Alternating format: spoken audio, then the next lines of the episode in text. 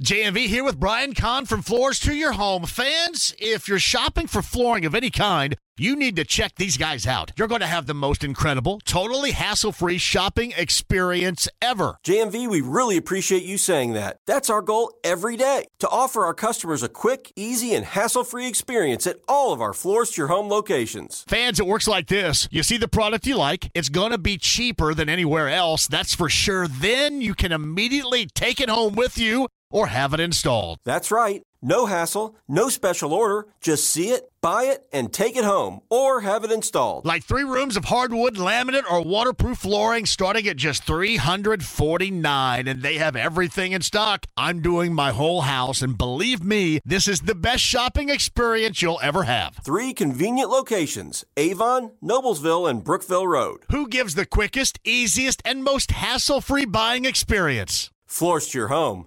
That's who.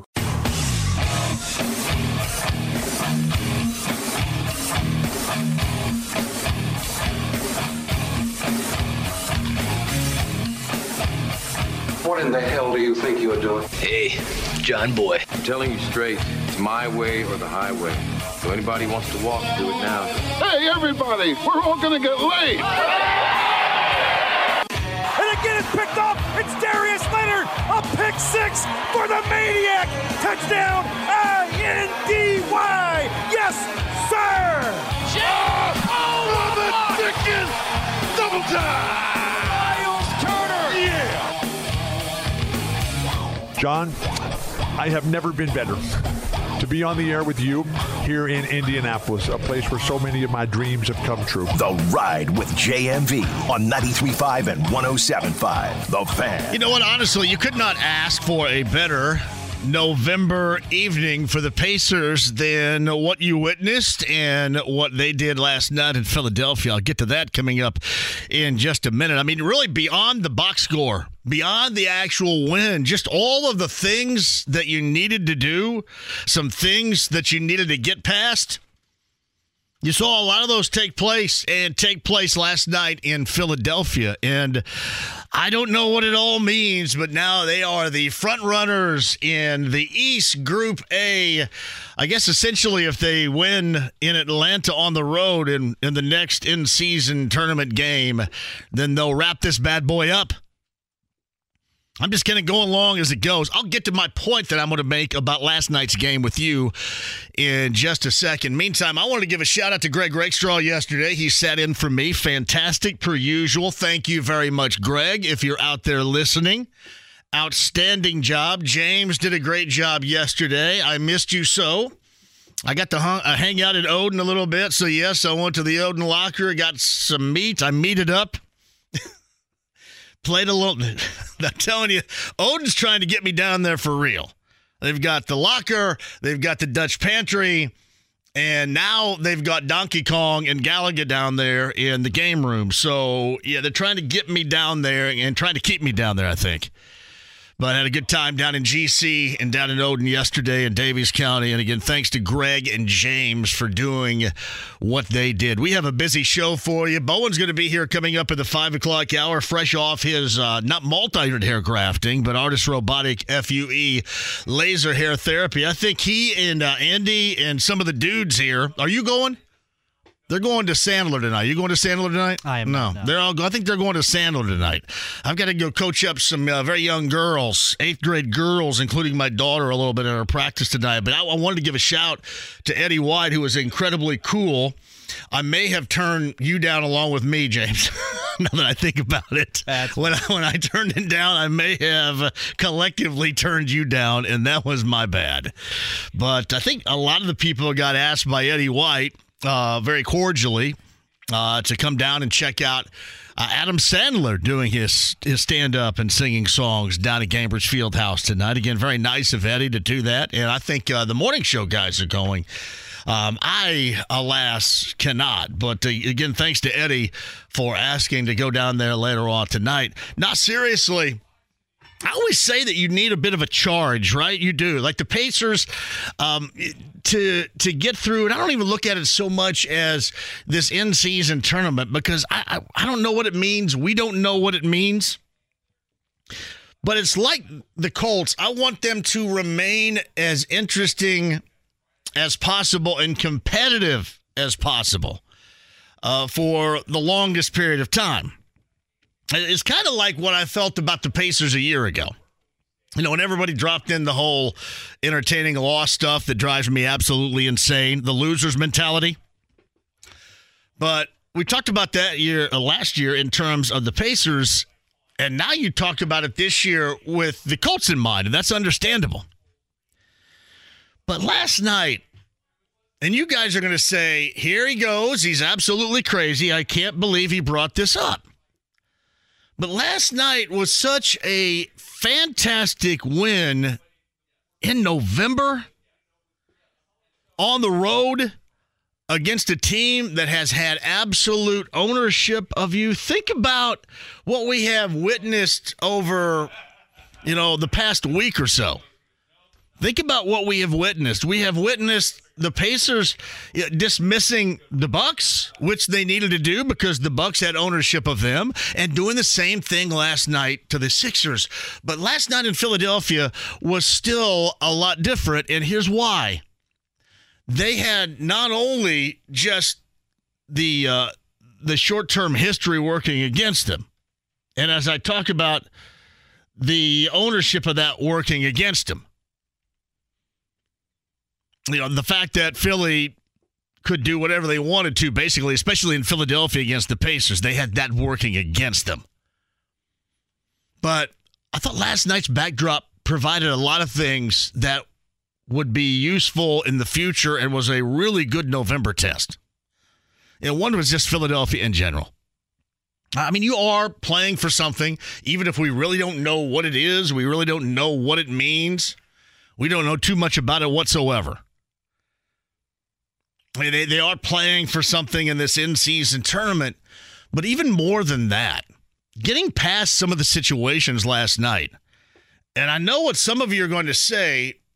Now, there are going to be a lot of you to agree with me. And then some of you are going to say, oh, it's so easy to do this and put blame there. But last night was a tremendous example if you have ever used the term eight against five because it was. I mean, there was nothing as jacked up as that officiating last night. Well, except the officiating in the Browns Colts game. That was some jacked up officiating. And it would be really easy to be like me right now and bring that up and, oh, woe was us. Look, we're getting the hose in Philadelphia. How are we ever going to win? And just whine and cry about it and make excuses. But I want to give them credit where credit is certainly due. They went out and got after it and stayed after it. I'm going to tell you what, the moment that they marched out Tyrese Maxey to shoot two free throws where they had screwed it up a little bit earlier with that play with Tobias Harris, the moment that they did that, I you get no explanation whatsoever, I would have been going crazy. Well, in fact, I was going crazy. Because you know what I think about the best in the world? I think that's a bunch of garbage. I think there are good ones. I've never been a big fan of Courtney, or Courtney Kirkland or, or Scott Wall, I think, is one of the other trio last night that was just screwed up beyond belief. I know that you're going to have your bad nights and all this, but I've never bought into this thing being the best in the world. sometimes I just think they make calls for the sake of making calls. Yeah, whatever. Yeah, blow the whistle right here. Give you the old tough guy routine. Now, mind you, they take a lot of heat. Now, these players are constantly yapping. But more often than not, they get these quick trigger type of guys that don't mind to go ahead and thrust themselves into various situations. So they're not without criticism, and especially when it puts you in that situation, just like the Colts and the Browns. All right, there's definitely, at least officiating wise, not without criticism because that had a direct effect on the game. Last night was having a direct effect on the game. Now, as it turned out, the Pacers move on, win easily, and that whole situation that was wasn't explained accurately whatsoever. Um, you move on, and it wasn't costly, but it had been. We have been griping about this forever, and I'm glad we're not. I'm glad, really, I'm the only one doing it. Here's why. Because it showed a great deal of focus again for the Pacers to get past that. And again, you're in Philadelphia. Philadelphia has owned you. And then everything's working against you. All your bigs, you know, Daniel Theis, who, by the way, we'll get into that story a little bit later on. Contract being bought out. Looks like he's going to end up with the Clippers. We'll find out what the Pacers end up doing with that particular roster spot. It could be Kendall Brown, maybe Oscar Tshiebwe. I don't know, maybe add somebody else. It won't be Lance, like a lot of you are referencing. I love Lance, but it won't be Lance. But we'll see what they end up doing with that particular roster spot without Daniel. And Daniel Theis looks like he's going to end up in LA with the Clippers, where all the winning's going on right now. But they got past a lot of stuff last night. All their bigs in foul trouble. And you know what? I sit here all the time. You sit here all the time and you go, especially with Miles in mind, with Miles against Embiid, who obviously has had ownership against Miles, going up against him. And last night was having another big game. But you couldn't do anything. If you were the Pacers last night, you could not even breathe on Embiid. And they're going to blow the whistle. So sitting here and saying, well, you got to be more physical. And you know, a lot of you clowns out there that say, oh, Miles is so soft. There was nothing soft about it last night. He just couldn't do anything. For the better part of three quarters, he wasn't allowed to do anything. Jalen Smith wasn't allowed to do anything. Isaiah Jackson wasn't allowed to do anything. Those were gifts. Those were gifts given from these three clowns in the gray shirts. And the Pacers overcome. They did overcome that. Stuff in the past that would have sunk them. Stuff in the past that would have affected them, maybe not just for that game, but in the longer term future. They got past it. They played and they won. It's a November game. And a lot of you suggest we'll never remember what happens in November. I'm going to guarantee you this we will remember what happened last night in November. We're going to remember that. You should remember that. Everybody talks about growth, and it always seems like around here because you have been privy to so much stinking losing. You've been a part of all this losing. It's like you think that you have to lose to grow. Ah, you know what? It's one to grow on. Yeah, you're getting beat, but you're growing through getting beat. And I always raise my hand and say, I would much rather watch somebody, a team, individually grow in terms of winning. Go ahead and win the game. Go ahead and win the game. Like you, you start all the way at the bottom. Nobody's allowed to win if you're going to rebuild. Nobody is allowed to win if you're on the other side now of that rebuild. Same thing with the Colts. Everybody's always concerned about where they're going to end up in the draft order coming up in April. I could not give a crap less. That's for all the nerds out there to figure out, all the nerds out there to tell me exactly what type of draft capital they have, because not one of you know or understand who in the world they're going to draft in April. It sure as hell does not matter in November. And especially with the team that's five and five. And unless you were a big time cheerleader, and maybe some of you are, not a lot of people felt that they were going to be in this position going into the bye week. So good for them. And good for the Pacers last night. I thought that they showed us a lot of moxie that we would not have seen a year ago, that we would not have seen with some former teams, some former head coaches, some former players. And Miles last night scored 17, and Miles was having what at times had become a typical type of night against Embiid. Like my man going into the third, fourth quarter had played about a total of eight minutes. Total of eight minutes. Then he gets out in the fourth and he continues to play, continues to go after it. Ends up with 17. was a huge part of that game, huge part of that win before fouling out. Man, he needed to see that. He needed to do that. They needed to see that. They needed to do that. And you may think this is a little bit premature, and that's okay. That, that is okay. I'm just going by, I'm taking the temperature of all those that write and cover the NBA. And of course, we all live in the moment. But outside of the numbnuttery with Draymond Green and the chokehold on Rudy Gobert and what took place in the Timberwolves and the Warriors game, which I don't know about anybody else. I'm so worn out on Draymond Green and his act, and oh, he was protecting this guy. He wasn't doing anything but going after a guy. And sometimes I don't blame him because Gobert can be a pain in the ass. But that's all that was last night. That wasn't anything about protecting a teammate. That was, you know what? I had hard targeted wanting to beat this guy's ass for a long time, and now is a really good opportunity to do it. And then I can blame it on the circumstances, which should not pass the sniff test, by the way, with Joe Dumars. Maybe it will.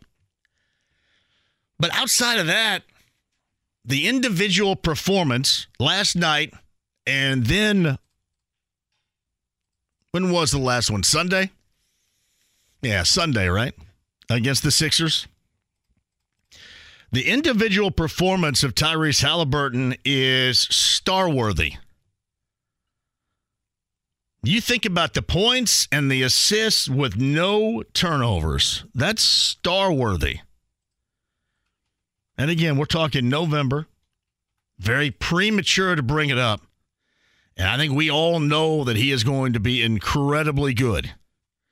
But there is nothing wrong at all on a Tuesday night in the NBA in November to where you get all that type of pub.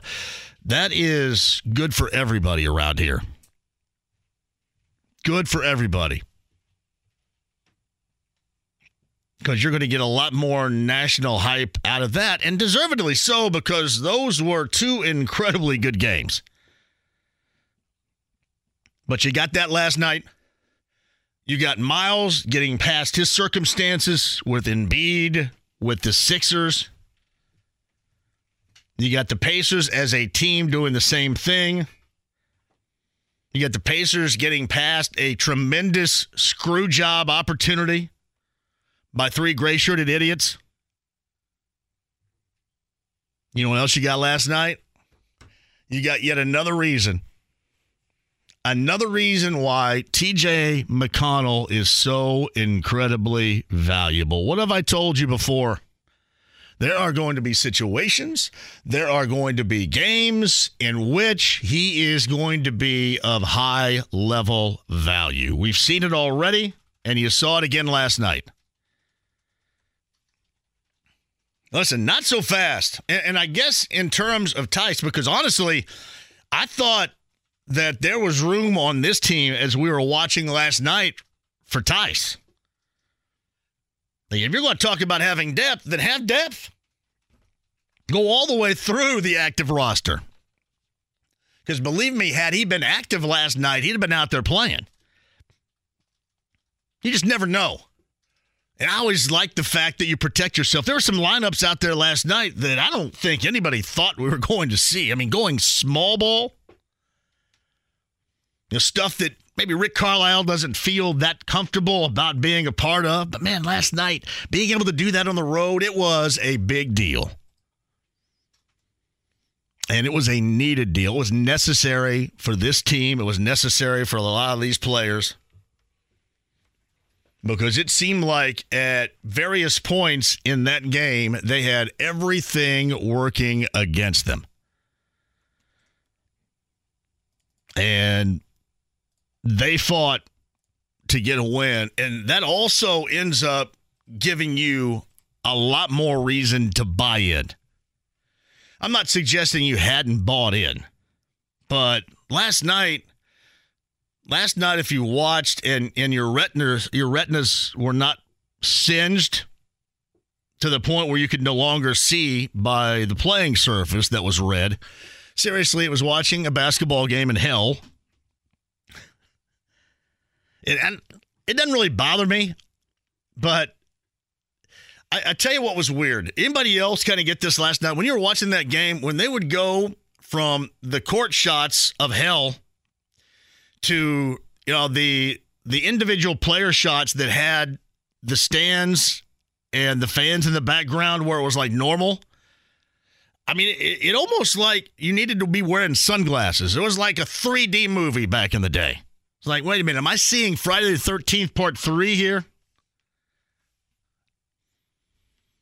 So I don't really care other than that kind of felt like that had had a bit of an effect on the viewing experience. It was weird. I think my pupils were dilated when they went from hell and the playing surface out to the crowd shots. but again, all that doesn't matter because last night the Pacers won and they survived. They got through a great deal, a lot of which I think we would all draw the conclusion that we wondered whether or not they were going to be able to do it. And then for all the crowd out there that just wants growth and, oh, if you lose, that's okay, baloney. That's how you grow.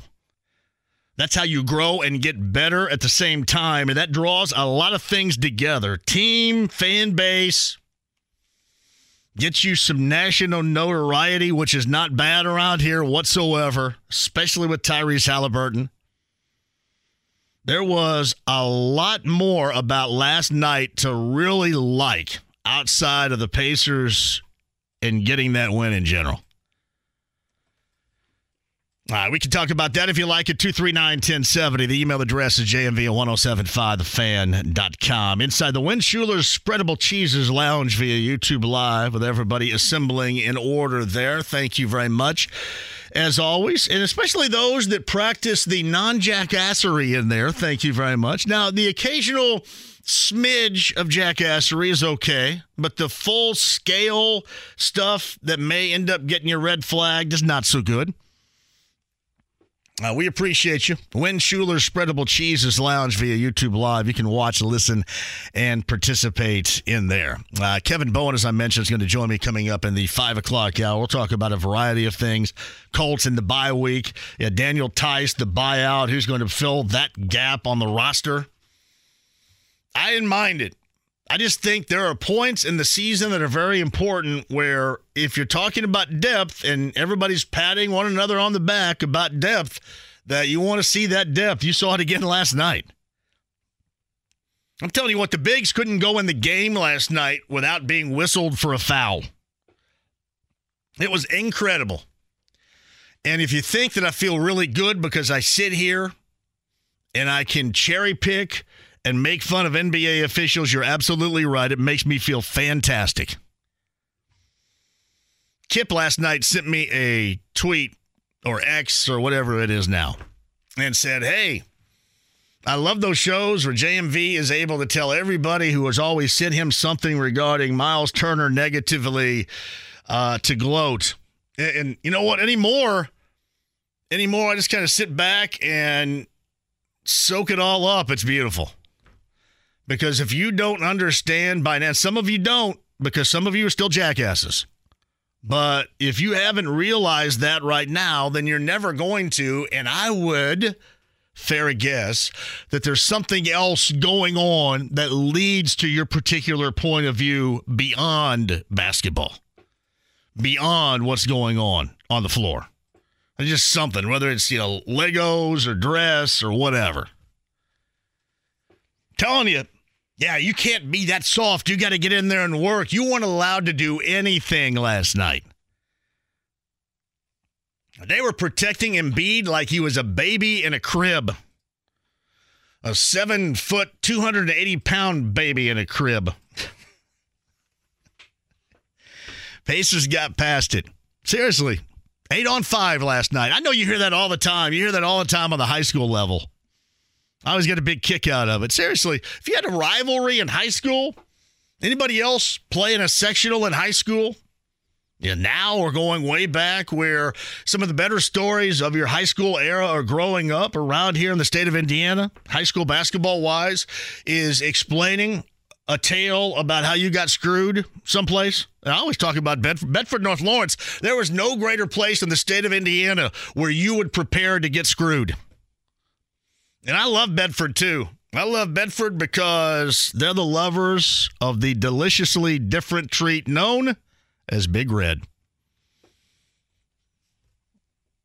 But there's no place in basketball in the day that you would get a solid screwing than you would in the sawmill in Bedford. Those are great stories, though, seriously. Now, even if they're not all 100% true, last night was 100% true. And the Pacers got over. It was more than just a win last night. It really was. Again, on a variety of levels. We'll talk with you about that coming up on the other side. I mentioned Bowen in the five o'clock hour. Matt Painter is going to join us here in the four o'clock hour. A lot of stuff to talk about with the Boilermakers, and Matt joins us at uh, four o'clock today. Matt Painter. I think they're leaving for Honolulu for the Maui Invitational. Think either tomorrow or Friday, one of the two. I'll have to ask him. Uh, Matt Painter in the four o'clock hour. Somebody that played for him. Rapheal Davis, Rapheal Davis of the Big Ten Network is going to join us coming up at the bottom of the hour. We'll talk about the Big Ten, how it looks so far, the landscape of college basketball, and more. So, a lot of hoop coming up. Don't go anywhere. James over there tomorrow on the road. I'll tell you where we're going to be in a variety of ways in which you can tune in. The stream, the app, the Win Schuler Spreadable Cheeses Lounge. What's YouTube Live? HD radio, if you have that in your car, truck, or van, it is absolutely spectacular. At 93.5 and 107.5 The Fan. Whether it's audiobooks or all-time greatest hits, long live listening to your favorites. Learn more about Kisqali Ribociclib 200 milligrams at kisqali.com and talk to your doctor to see if Kisqali is right for you. The Ride with JMV. You just got your asses whipped by a bunch of damn nerds. 93.5 and 107.5. The Fan. Uh, Matt Painter, top of the hour, before they embark on their trek to Honolulu for the Maui Invitational, which, by the way, is loaded. On the Andy Moore Automotive Group hotline right now. In fact, I think you just heard him in a promo with Quarian Company from the Big Ten Network. The former Boilermaker Rapheal Davis joins us. So I'm counting on you being even better than the awesomeness of that promo. Are you up to the task? Are you ready?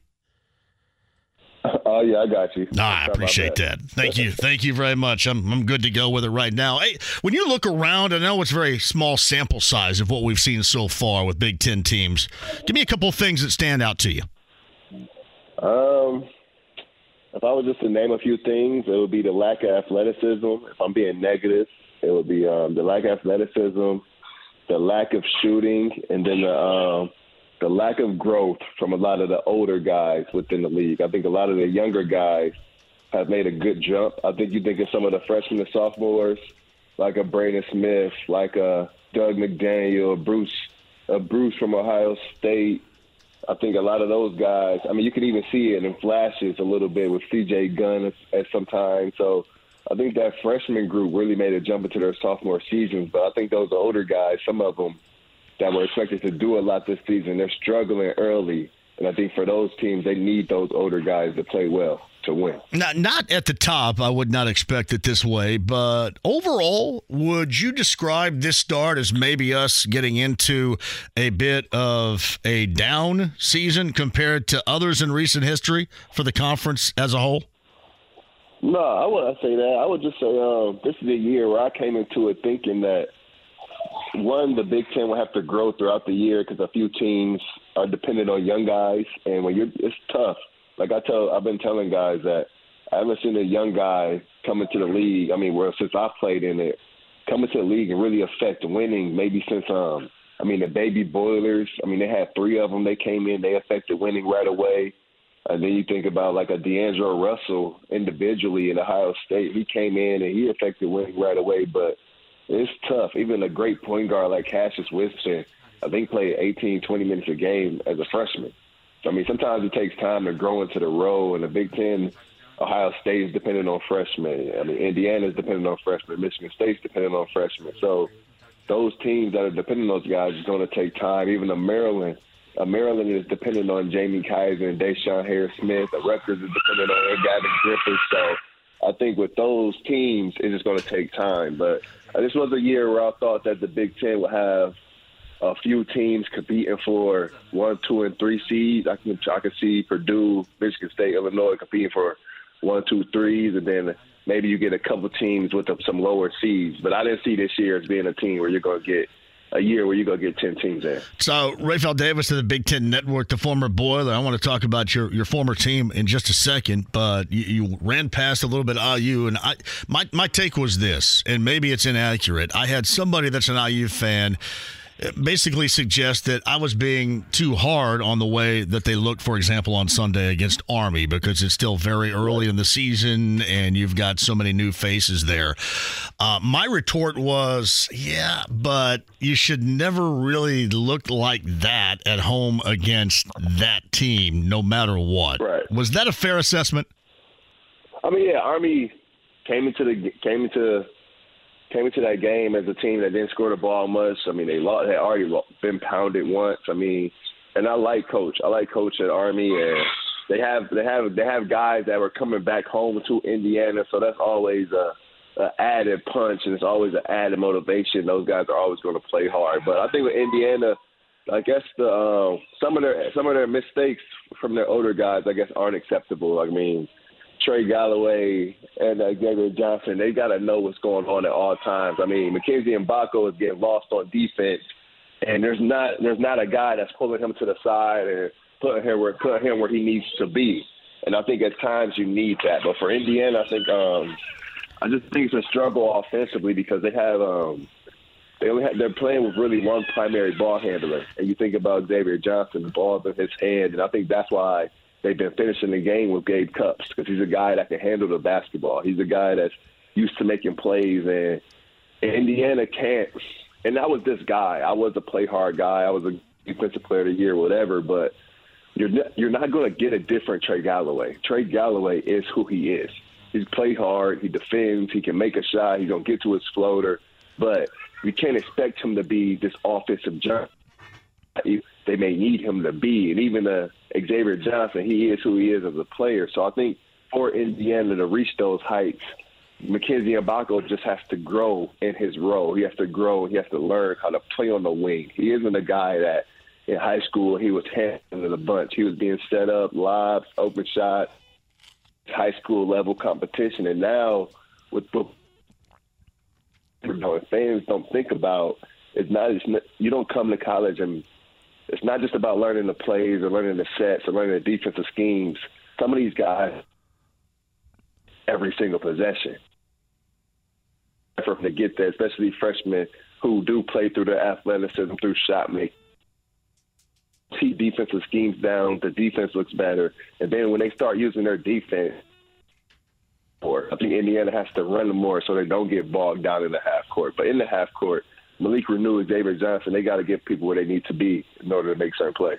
It's uh, Rapheal Davis of the Big Ten Network with us. One final question regarding IU. Uh, Mike Woodson had mentioned after the win over Army on Sunday that you know, he wants to get out and run. He doesn't want to play this much in, in the half court. Are, are they capable right. further down the road of doing that? Because it, and maybe it's because of what we've seen so far, does not look conducive, Rapheal, to that whatsoever.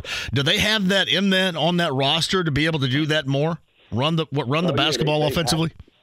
Yeah, they have to run. I mean, that's their that's going to be their mo is to get stops. But in order to run, you got to get stops. You got to rebound the basketball at a high level defensively. You can't allow offensive rebounds. You can't turn the ball over. You got to be able to get the ball and go. And then also, at times, you got to have more than one ball handler in the game. And you see with Indy, you see with the nowadays. I think I mean it's because they have two ball handlers. Zach Edey gets a read. Yeah for Moons if he's close. He looks for Braden Smith if he's close. Go, you just have one primary guy. The he he's expecting that ball every time, so the, everybody knows it's going to him. You know what I mean? You can set your defense, you can set it around him. If he doesn't get the ball, he's not used to just running without it. So I think um, the more stops they get, the better they will run. I think it starts there. I think Kel'el Ware is an elite elite rim protector. And I think um, they've just got to find a way to get him going in the open court. But I think that's where you get a freshman to kind of learn a little bit more, figure it out. I mean, Mgbako is going to be really good in the open floor and transition, and I think that's where he can grow. But I, I do um, through all of this, through the negative, through the this type of play, we you have learned that Gabe Cupps is not a chump. Gabe Cupps is tough. He's he can make a shot. He he'll take a shot. He is. Yeah.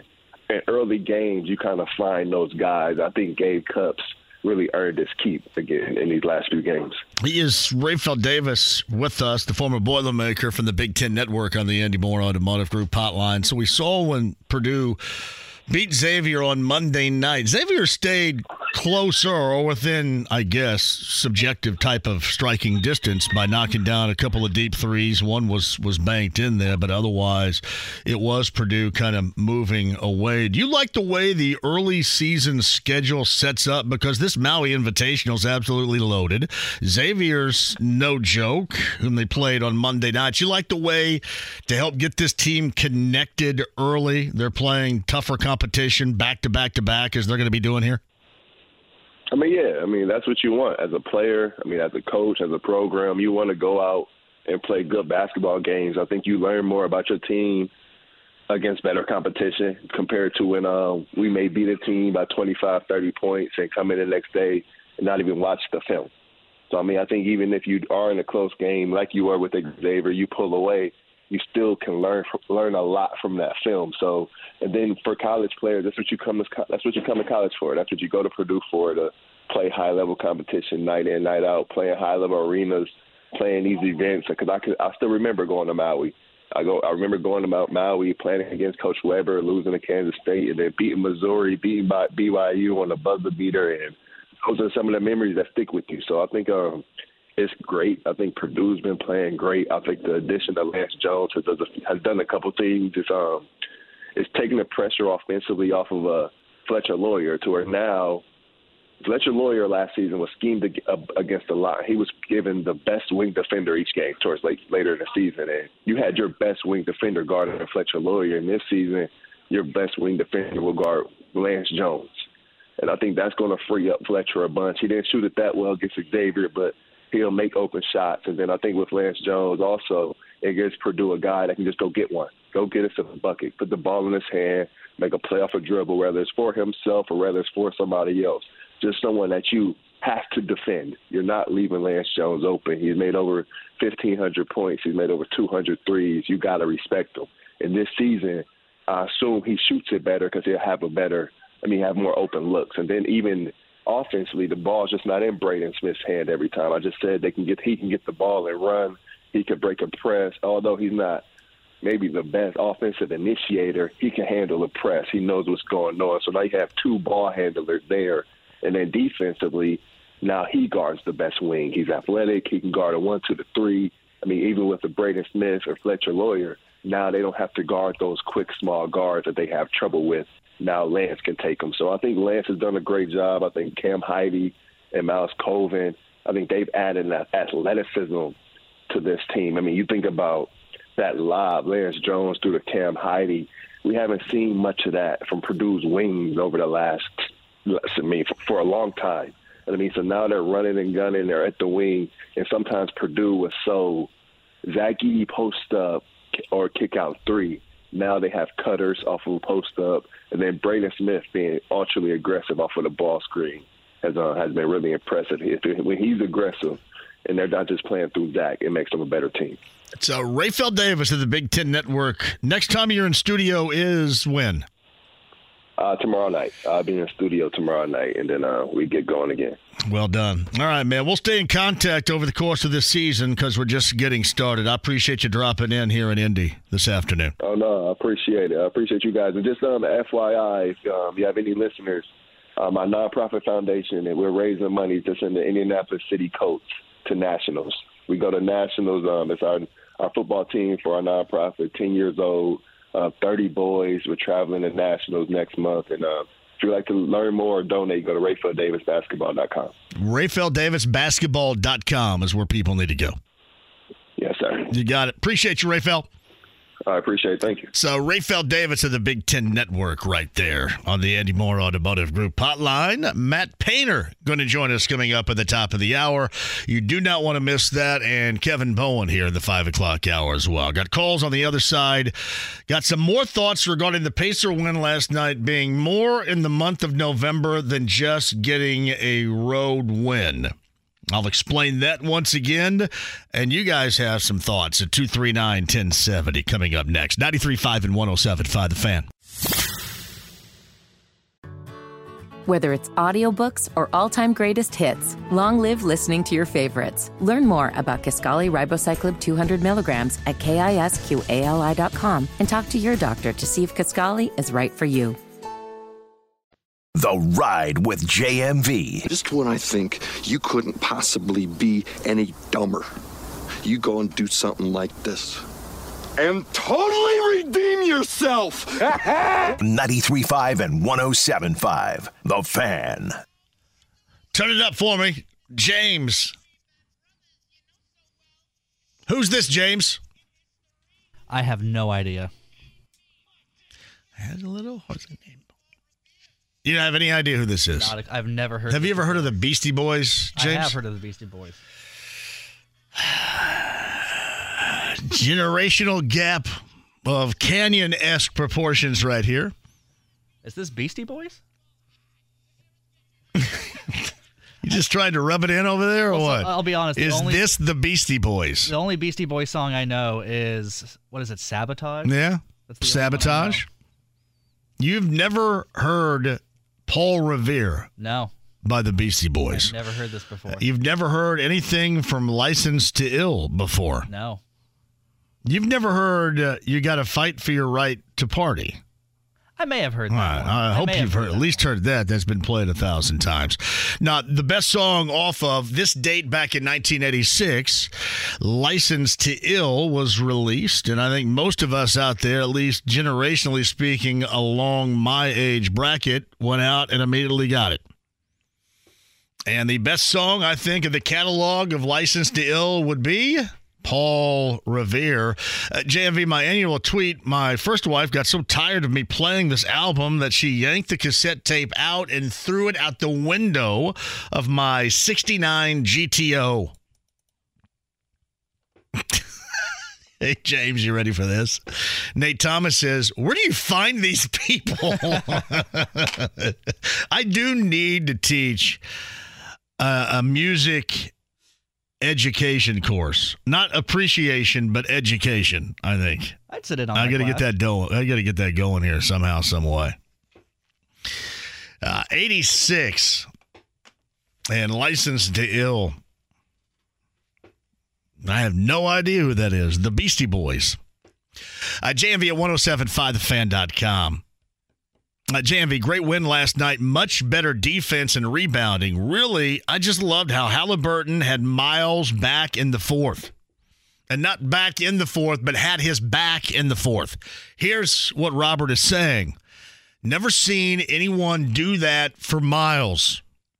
Like saying, I know you have been struggling. I got your back. I'm giving you the ball every time down. Don't care if you want it or not. You're a major piece to this, and we need you right here. Love the game, love the show. That's from Rob. Rob, that's exactly right. There was so much overcome in that game last night with that win. So much overcome. So that's going to be a big one. I'm going to look back on that often, I think.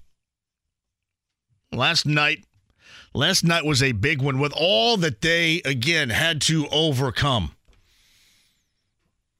And they did just that. And I don't know what it means. They're in the driver's seat of Group A in the East, which in the in season tournament sounds pretty fantastic. All right.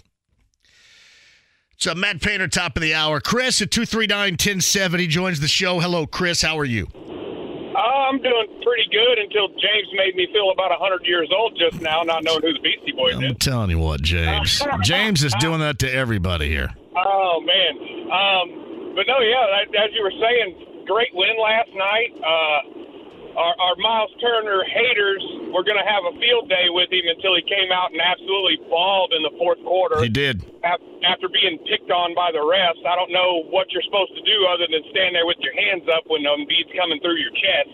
But whatever, got the W anyway. Haliburton is that guy. He is. Uh, uh, I had a couple of questions for you. Uh, wanted to get your opinion. One, can you explain to me what the significance of this in-season tournament is? Because I have no idea what it even means. I know we're two and zero, and I, I know we're sitting in, in, in the group, but I'm not exactly how it works. Yeah, it um, it, it- the significance of it is they're trying to build uh, more interest in in the times of year, especially this November time of year, when everything else is going on, and they believe with the NBA it will take a back seat. So they're just trying something different here. I don't know if this is going to work um, at all, uh, but we'll. I, I guess we'll see. As I, I, I do, I'm going to to to not pass any judgment until I see how this goes and ends here. But uh, yeah, they've offered up you know money to those that that win. Um, I don't know if it's going to be significant enough to some of those guys that get paid an incredible amount to really care about, but uh, they're trying to make it more interesting for the fans. Well, it, it did seem like at least the intensity was turned up a little bit last night in that game. It was. I- that, that was good for the Pacers. That was all around good for the Pacers last night. It was. And then my other thing I want to get your opinion on is our in-season tournament jerseys. I've heard a lot of people thinking that they look good. Personally, I think they look like crap because they went with the the Jaguars color scheme, and I I can't stand seeing it on an Indiana team. Uh, other than that, love the show. Listen to you every day. Keep doing what you're doing. Have a great day, man. Chris, thank you very much. If you're on hold, I'll get to you regarding last night and more coming up. Kevin Bowen in the five o'clock hour. The Boilermaker head coach Matt Painter joins us coming up next. Life is so much more than a diagnosis. It's about sharing time with those you love, hanging with friends who lift you up, and experiencing all those moments that bring you joy. All hits, no skips. Learn more about Kisqali Ribociclib 200 milligrams at kisqali.com and talk to your doctor to see if Kisqali is right for you. So long live singing to the oldies, jamming out to something new, and everything in between. The Ride with JMV. Attention, whoever you are, this channel is reserved for emergency calls only. Lady, do I sound like I'm ordering a pizza? 93.5 and 107.5. The Fan.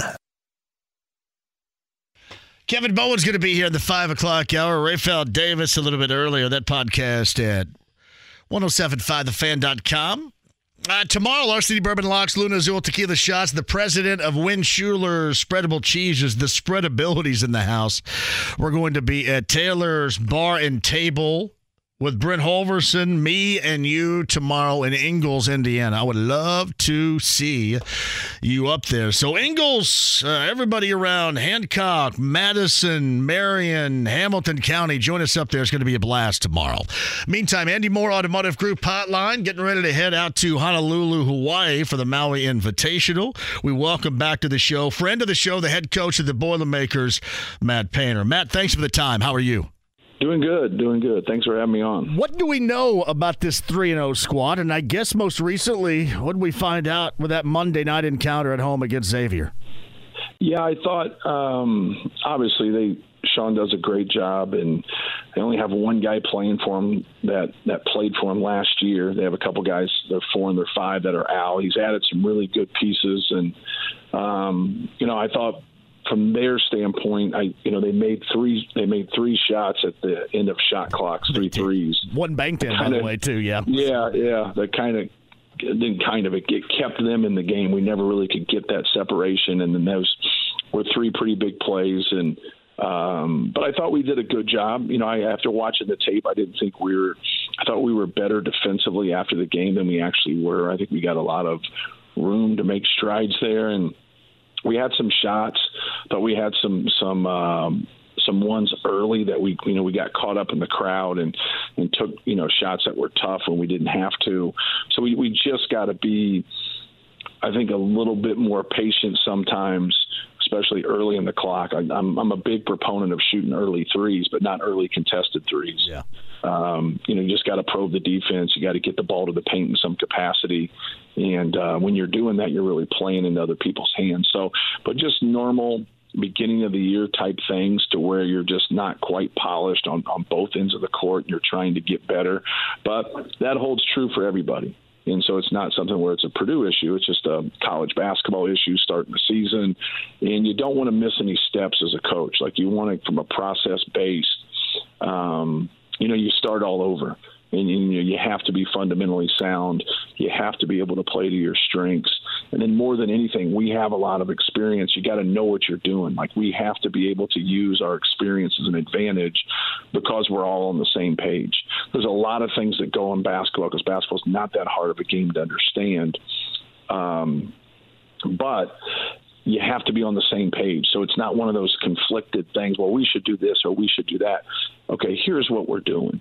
And everybody has to be able to buy into that and understand that. You get some gray area in basketball, whether you're reading situations or, or doing things where, you know, you know, it, instinctually you got to be able to make a play. Then there's other areas where you got to do what you're supposed to. If you're supposed to stay tight in the ball screen, stay tight in the ball screen. You're supposed to have four high hands up on a post double, have four high hands up. When you get off that grid or you get away from those things, that's where we have problems, and that's where players will say, "Well, coach, what what should I do here?" And I always go, "Well, I don't have a really good solution for you after you do what you're not supposed to do." you know, it's like, you know, what do we do here? Do we put bad on top of bad, or we put good on top of bad? Well, you started with bad, and so and and that is something you'll hear coaches talk about a lot. Well, we, we we're getting disconnected, especially defensively, but it's on both ends of the court. You know, you stay connected when you do what you're supposed to do. And it's not that you you know you can't read things or take advantage of things or see something as a player because you can, but when it's not there, you got to stay connected. And when you do that, you don't surprise your teammates. Everybody understands things, and that's how you grow as, as a team. When you see team that kind of exceed maybe their individual parts and collectively are better, that's why they're better. They're better because they're not having any of that dissension. They don't have people that get off that grid. They don't have people that, you know, just are absent minded and don't pay attention to scouting reports. When you're doing what you're supposed to be doing, that's how you grow and you become an elite team. And that's what we're striving to do. We're not there yet. I don't think anybody's there yet, especially after watching the games last night. Um, because you see really, really talented, especially really talented young guys that can just do some unbelievable things, but then you can tell they're fragmented a little bit just because the discipline and the experience isn't quite there. So Matt Painter, the Boilermakers on the Andy Moore Automotive Group hotline. I, I want to get back to the the early clock threes. I, I, would have to think in this era of basketball in which we're in, and you and I are nearly the same age, so we, we did grow up in a different era, uh, and there, mm-hmm. there has been significant changes. How how difficult is it to even coach up your own to describe to them what an early clock bad three is, considering we live in a world with mostly early clock bad threes at times. there, there so, you go. You know, you just watch. You know, a lot of it's situational. You want to have that sprint work to where you're the step in three is the highest percentage three, and that's what your transition is. Those kick ahead threes or just step in threes, especially when you go inside out in the post. Like that's what you want. You can get it a lot of different ways. Like you can get a penetration pass. Those are the ones that when you're open, and you got to shoot them because those are high percentage ones. You're in rhythm. It's not contested. Um, so that's what we're really trying to do. We're trying to push that basketball, kick it ahead, even if you get to a deep dribble. Now you can get that trail three, which is a high percentage three. We've played through the post and we play through ball screens. So you can get them a lot of different ways. But um, when you take the 30 footer and you're contested, and it just you know it kind of kills you.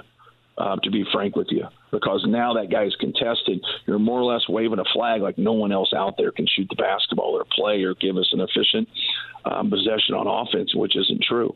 So, but if you're taking those and and they're good ones and they're on the arc and they're high percentage, they're also high percentage rebound situations too. So you got to look at the flip of things when the ball doesn't go in, and a lot of people don't do that. And a lot of people speak without having analytics yes. next to them, which is you know it's not borderline dangerous; it's dangerous yeah. um, because you got to be able to encourage people that are good shooters when they they're going through a slump or they're not you know making them that you do believe in them because they have made them before and it makes sense for them and water's going to find its level. Like if they've missed and they've had three games and there's someone you've recruited and someone you have watched and you believe that they're a good shooter you you, you got to have that confidence. You know people are very knee jerk in today's society. Like well he stinks and he can't shoot and no, that's not the case. He doesn't stink and he can shoot. And the greatest go through slumps. And now you've got to be positive with him. But what you have to do is look at, don't just take somebody's percentage. So this has been something that gets lost. And you say, okay, he shoots 40% from three. Well, he should be able to shoot those.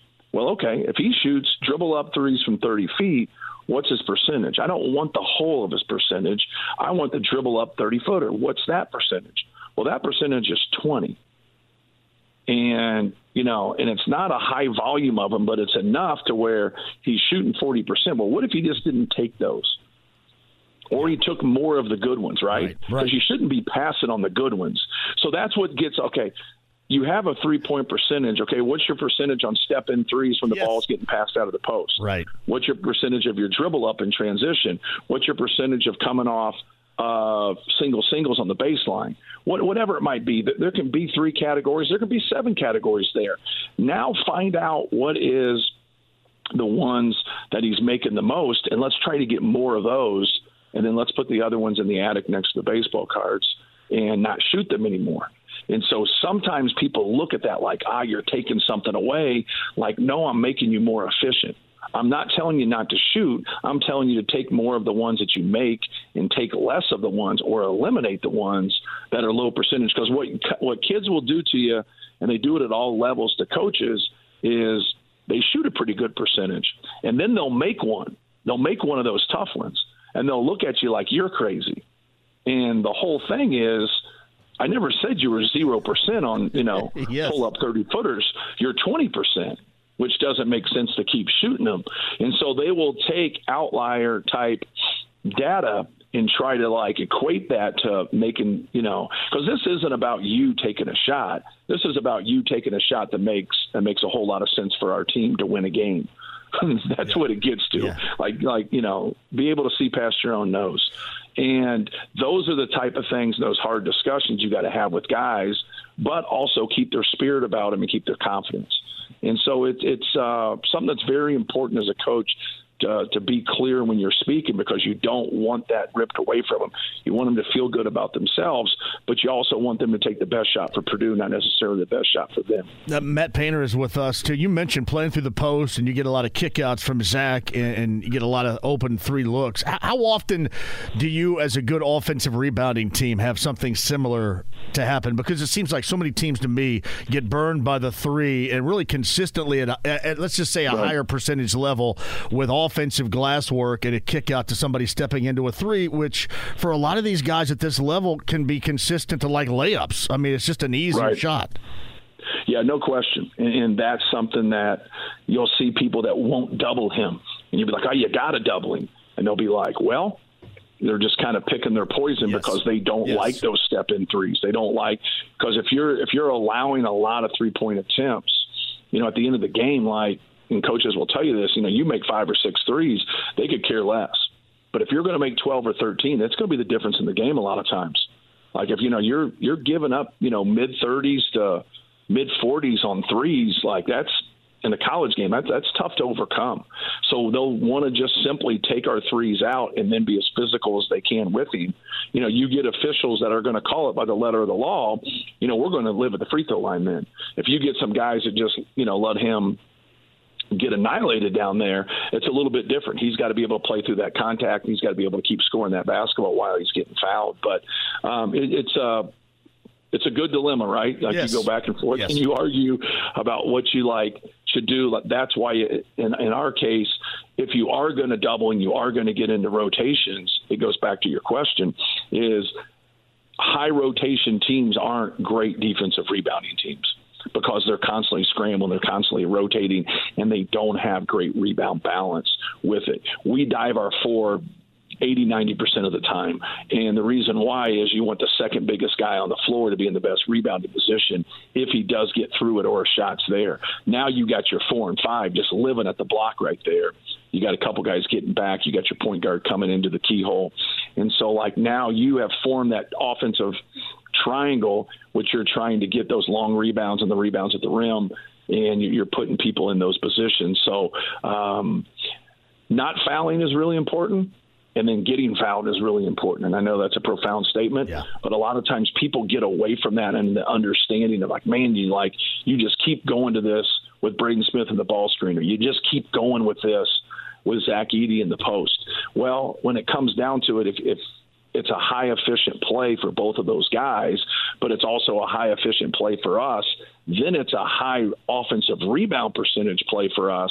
Even when it doesn't work for us and we score, it gives us the best chance to set our defense.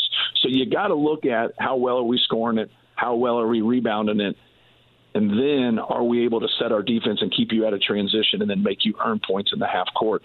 So it's it's the total package right there when you look at the efficiency of offensive possessions that are important. So Matt Painter, the head coach of the Boilermakers, they get Gonzaga coming up on Monday and the Maui Invitational in Honolulu in Hawaii.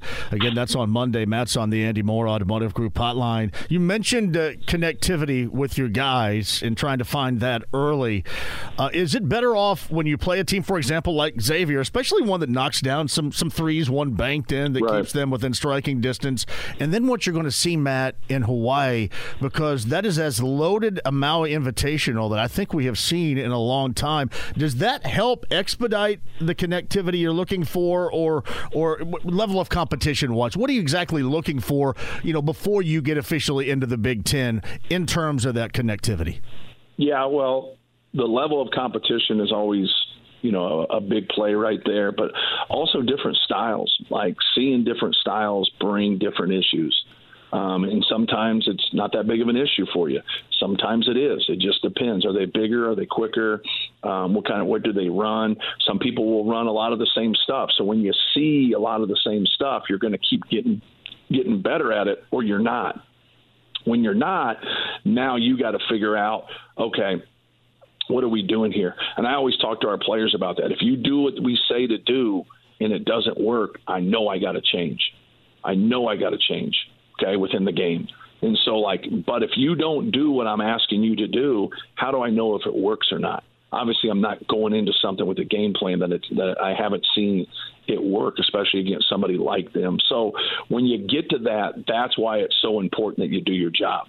Because now, when it doesn't work, you're like, man, or it's kind of a pick your poison type stuff. When you get against elite people, like if you go to try to take everything away and you're just not great at it, you're going to end up taking nothing away.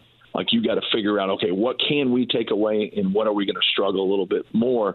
Because if you fight everything at times now you fight nothing. And, and it's really really hard. Now you'll be like okay you know we played Michigan State one year, and Rapheal Davis was a good defender, yeah. and I put Rapheal on their two guard, and they thought that we were crazy by by doing that. And I just thought Denzel Valentine had gotten so good that um, I didn't think Rapheal was going to stop him either. And I love Rapheal; he's a great defensive player. But I just was like, man, I still think he's going to get 20 here, like on him. So we put him on their two guard, and he shut him down and then Denzel got 30, and we were lucky to be able to win. But I didn't want two people, you know, kind of going off at that time. You get in those dilemmas, not a lot. You get into that's kind of rare. You, you get into like great coach, great program, great player, right? And and so you're not always stuck there um, in, in normal scenarios. But when you play Arkansas and you play Xavier before you get to Maui, that's really important for us because elite athleticism, great coaching, you know, hostile environment, obviously in, in Arkansas. Those things are really going to help you when you when you go to the tournament. But you know, you still gotta you still gotta play better than them. You got to shoot better than them. You got to defend better than them. Um, you know, those things are going to be so important when you're playing, you know, at a neutral court versus type of uh, caliber of talent. They've had a lot of guys at Gonzaga, obviously, as they do every year, move up to the the NBA level. Um, what's this Gonzaga team look like this season from what you've seen so far on tape? Uh, just you know, up tempo, pushing the basketball. You know, good guards, um, good size. You know, they they, they have very good depth um, on their team. They got some guys that are unproven that haven't played a lot, but like from watching on tape, they're good players. Um, he's not in the business of taking bad players. So if you've checked Gonzaga out here for the past 30 years, they, they've had really, really good players, and he does a fabulous job with them. And they really, really push the tempo, and they're just coming at you. They're on the hunt at all times. They do good in their ball screen motion. They're looking to attack. They got bigs that can shoot threes. They got bigs that can post. They got guards that can make plays. So th- this is not going to be one of those deals where it's going to be like one guy. You know, like you look at him last year and you're like, well, Drew Timme's so important for him. And but their guard play is good, man. Nembhard's a good player.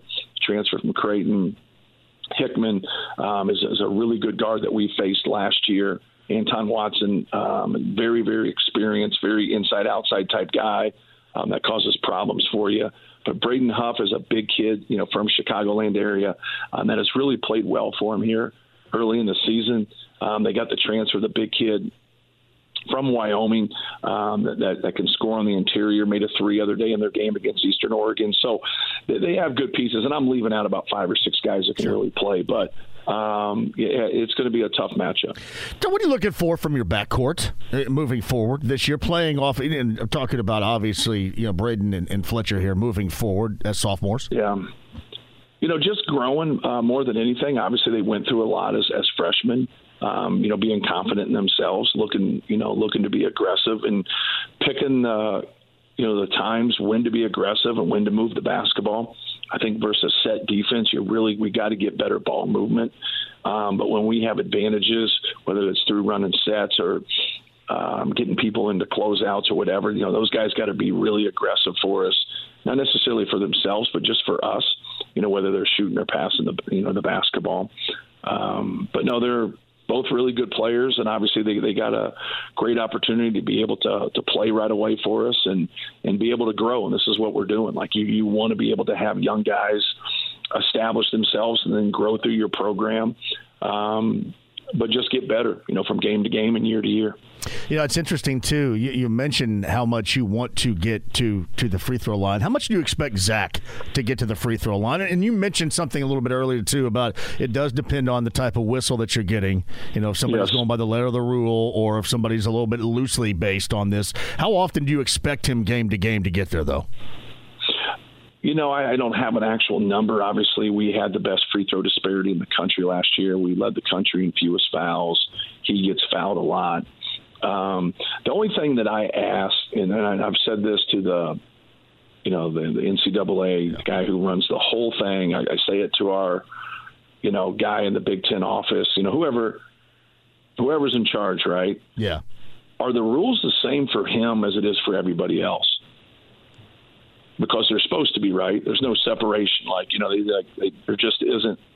And the answer is always the same, right? And I'm like, well, I can send you a lot of clips where it looks like he has a different set of rules, and that's all that we ask is that he gets called the same way as everybody else does, and it, it just doesn't happen until people get really educated on on refereeing. Where they where they mess up most of the time is they think it's somebody's call. So like if he gets it into the post, he's so freaking big that he'll swallow people up. And so that guy on the baseline that sits there, he has to look through all of that. And then he doesn't blow his whistle. Your guy that's on the out, especially diagonally, not necessarily the trail, he I don't, I don't know the, the, proper word for it, so I apologize to all officials that do. yeah. I'm not an official.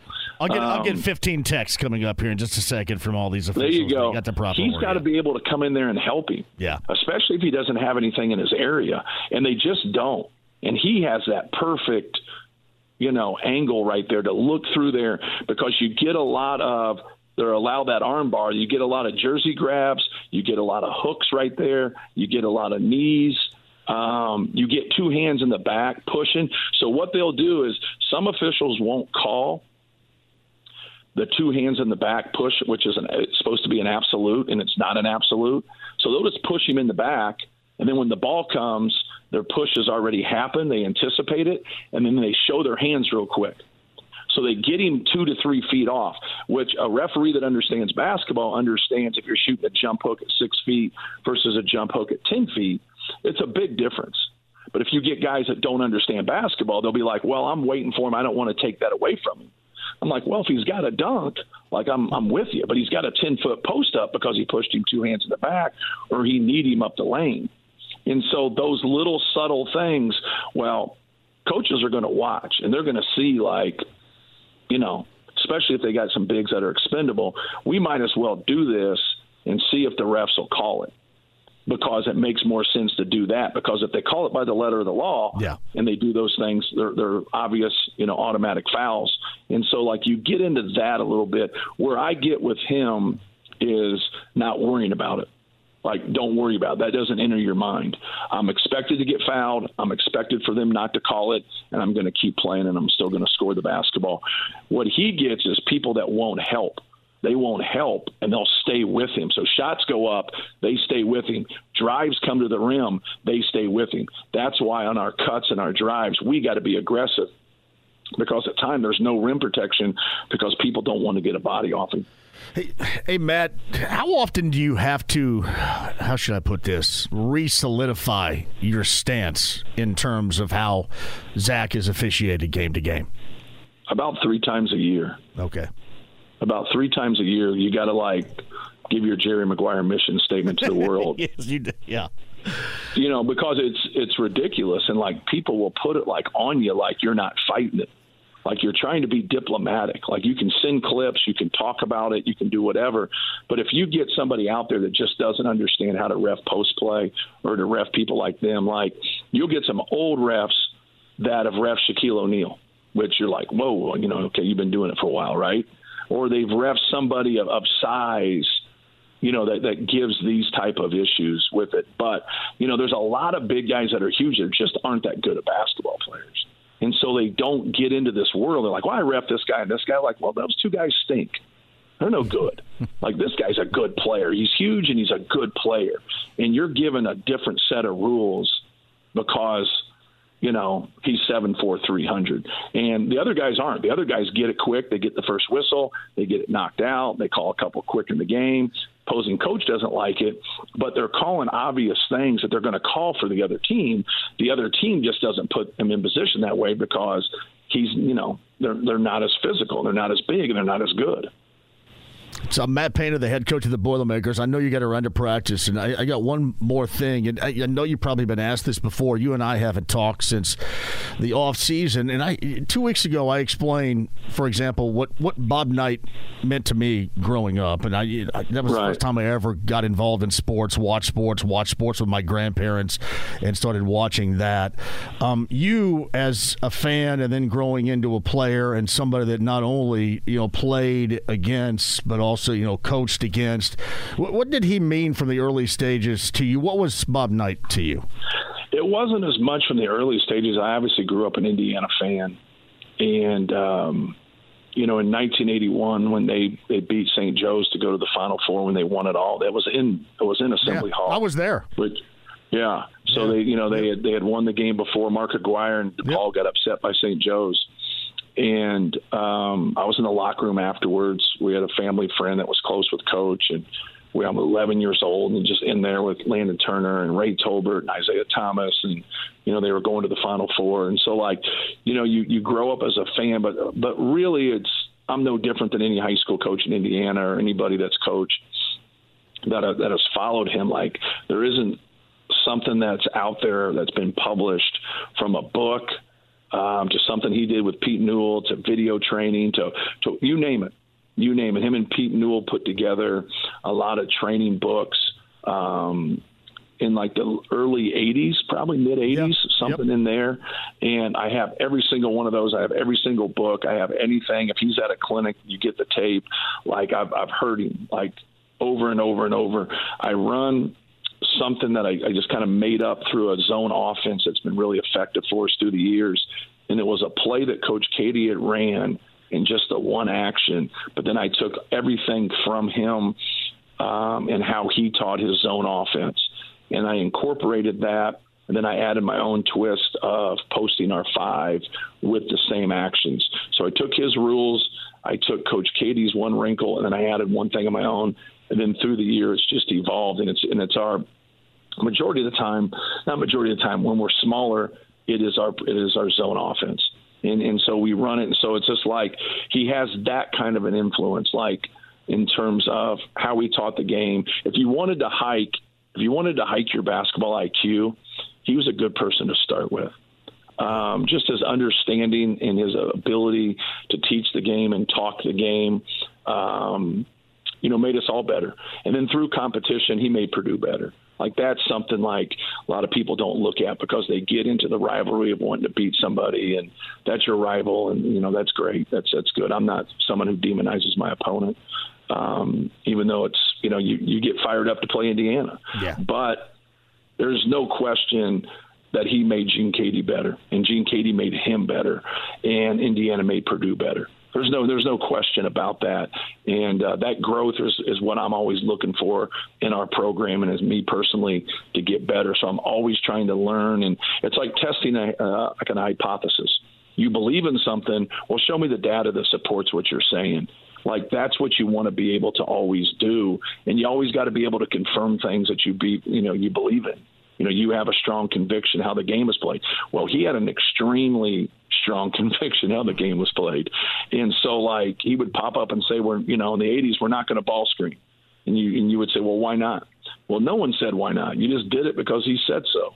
And now the ball screen became so prevalent you know, but he was going on a straight passing game, a straight motion game, playing without the basketball, moving without the basketball, and getting that movement and getting five people on the same page that understood angles, understood movement, understood setting up cuts, understood where they wanted to receive the basketball, and then being able to play through that through his strengths. Like one of the things that he would do through motion offense and through passing is that he wouldn't try to be traditional all the time. He'd go to his triangle game he'd go to like a split game where they would drive the seam a lot of times. But like when he had Isiah Thomas or he had Damon Bailey, he would post him. Like he understood about other people's strengths, especially best player strengths. And then he would try to utilize the thing, you know, utilize those actions and and get away from some of the other things that have been so successful for him because he would have someone as good as Isiah Thomas who was great in the low post. And you'd think, well, that's crazy. He's six one. Well, he's a different six one. He you know he's made differently. He's one of the best players to ever play the game at that you know at that size. So he utilized that. Damon was so good, you know, in that low post and being able to maneuver, manipulate, and pass and score. So things of that nature are things that I've, I've really picked up on. And but um, you know, anybody that has that kind of a basketball mind and that kind of a pedigree, you know, why wouldn't you want to learn from them if you if you're a coach? That's fantastic from Matt Painter right there. And we were both at that St. Joe's game. You got to go to the locker room. I think I hung out with Bruce Pearl and his uh, Eagles mascot with Boston there College. I think Bruce Pearl was in the. I think it was Bruce Pearl, right? The, that was in the Eagles, the uh, Golden Eagles mascot at the time. There. That was Boston College. That yeah. wasn't St. Joe's. No, no. I think Boston College was also there with UAB. I believe. Oh, right? were they in that in that were regional? I believe. Yeah. Ah, hell, I don't. Yeah, know. I, I, I never. I went Yeah. to the game, and I know St. Joe's upset DePaul. I couldn't remember who, off the top of my head, who Indi- Indiana beat before that game. I know Maryland. they They beat, Maryland. Mar- it was Albert King beat- and Buck Williams. Yeah, they beat Maryland bad. Yeah. But I didn't think it was that game. I thought the Maryland game was the first game. And then they played somebody the second game, and that was the third game to go. I think they only had to play. Oh, you might you might be right about that. I I, know Maryland's the first game, and, and they and and they, they beat the brakes off them guys, and they just had studs. yeah they did. Like you know Buck Williams, Yeah. and like Yeah. you know Albert King, like those guys were studs, and then they just they, they beat them bad. Yeah, man, that's cool though. I, I never knew that you were there. Got inside the locker room too. That's cool. I, I'm still floored at the fact that back then you could host a regional semifinal and final in your own building. That's incredible. No question. Yeah, no question. That, that hey, is crazy. I, I know you got to get to practice here. Uh, safe travels to Hawaii. We'll be watching, and uh, we'll talk at you at some point when you get back, Matt. I always appreciate you. Thank Cool. you. All right, man. See you. It's uh, Matt Painter right there, the Andy Moore Automotive Group hotline. Always fantastic on the show. Quick break. We shall return with some thoughts on that and more with you. 93.5, 107.5 The Fan. Life is so much more than a diagnosis. It's about sharing time with those you love, hanging with friends who lift you up, and experiencing all those moments that bring you joy. All hits, no skips.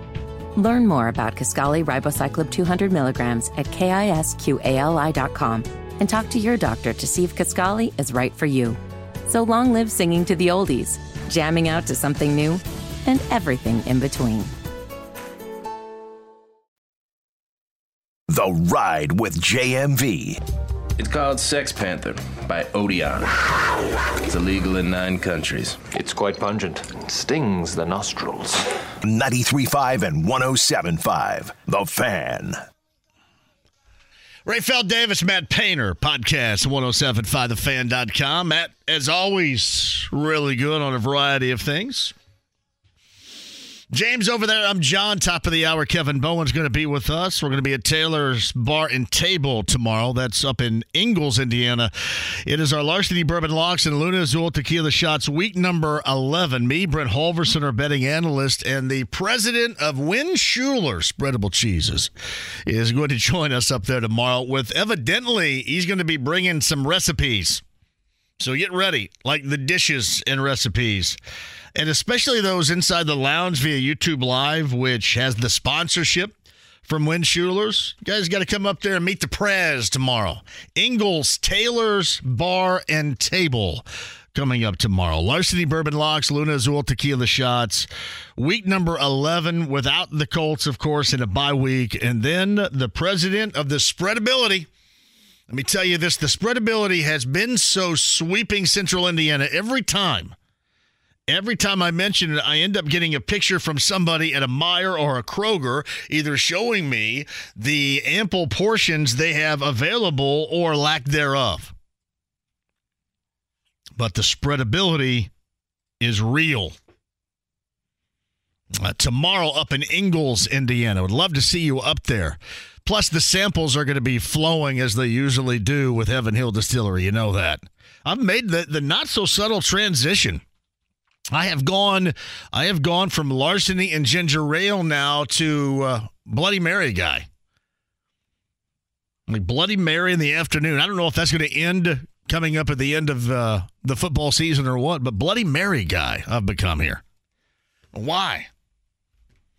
From Damon. Whether you're a Purdue fan or not, Coach Painter is a great conversation. Well done as always. It's it's all him. I just kind of sit there and ask, and he uh, he's the one that's really good. And it's uh, very nice to have Matt back on the show. And again, they leave coming up at the end of this week. Head out to the Maui Invitational, which is because of obviously the fires on the island of, of Maui that just so devastated that area around the Lahaina Civic Center uh, and the Lahaina Civic Center itself. I, I know that they're rebuilding and their plan is to have it back in place on Maui again, but obviously they're hosting that in Honolulu, and it is absolutely stacked with talented teams. Uh, the Maui, Maui Invitational, 5 o'clock, I believe. Five o'clock, I believe, is when the Boilermakers play Gonzaga. Uh, that is coming up on Monday. Got you covered. Why the Pacer win was much bigger than just your average win in a month of November game. So many different reasons why that was huge last night. We'll dive back into that in a second. Josh is at 239 1070 right now. Hello, Josh. Hey, Jay. How's it going? Josh, I couldn't be better. Thanks for the call. Yeah, hey, the Pacers, man, we have a superstar point guard, man. I'm talking about. I don't think we've had this level of player here uh, ever. I mean, Reggie was a good, solid player, but I think we have an elite level type of player here. I, I, don't know if you agree or not. No, he's he's well he is well on the way. There's no question about that. You even look at the last two games numbers with the points and the assists and the no turnovers is ridiculous. And that's that's what I mentioned about last night that is also so huge because in a night that obviously it was dominated by Draymond Green and the headlock on Rudy Gobert and all that crap on the floor, it was his performance and this Pacer performance that got a great deal of love and that goes a long way with this this team and its growth. See, when you're growing, you don't always have to be losing to grow and mature. And last night, I just thought all the way around with the officiating that sucked really bad, the screw job they were getting by that, uh, the fact that Myles, yeah, Myles in the fourth quarter coming back in the fashion in which he did. There were a lot of things last night that I looked at beyond the final score and the win that were big for the Pacers, even though it was just an NBA game in November. I, I do got one question though. Yes. Do you and you know I don't like really because I like the chemistry we have, but Right. do you think we need one more like big piece like a Paul George type or you know something in that that that that that that nature, you know? to to get to that that next line. level, I, yeah. I, I hesitate to to do or feel anything about Paul George's return here, but if you want you know, add somebody else to the equation here that you can absolutely count on on on a much higher level, yeah, I mean I think we've seen over the years that you have to have something like that. You have to have multi. So either somebody on this team like grows into that role, or you go out there and you, you find somebody else at some point, not this season, I would doubt, but somebody at some point to tag along. Yeah. Yeah, that's what I was thinking. I don't I don't know how much Gordon Hayward's got left in his tank, but I could see him probably coming here in a year or two. You know, to Do you? finish his Yeah, I don't see that either. I see that less than Paul George. Yeah, I, I could see him come here and finish. I don't know as far as a, a second start, like because at that point of his career, I think he would be more so of a third, fourth, uh, you know, role player guy. But you know, Paul George seems like he he he kind of still got a life for here. You know, Well, he probably wanted to find any place else other than where he is right now in that mess. So yes, any landing spot would be good. yeah. And I, I but I love what we got going here. You know, I don't really want to fickle with the chemistry, but that's all I had. Yeah, Jay. you call anytime, Josh. Thank you for the call. I they're not in that position yet, but it does seem like if you want to go to the highest of levels, at some point you have to venture down that path. But I couldn't tell you who it might be. I don't even know. I'll give you a great example. And who knows what happens in Phoenix. But who, who would have thought at, at- some point a year, year and a half or so ago that, you know, along with Devin Booker in Phoenix, they would have Kevin Durant. You know what I mean?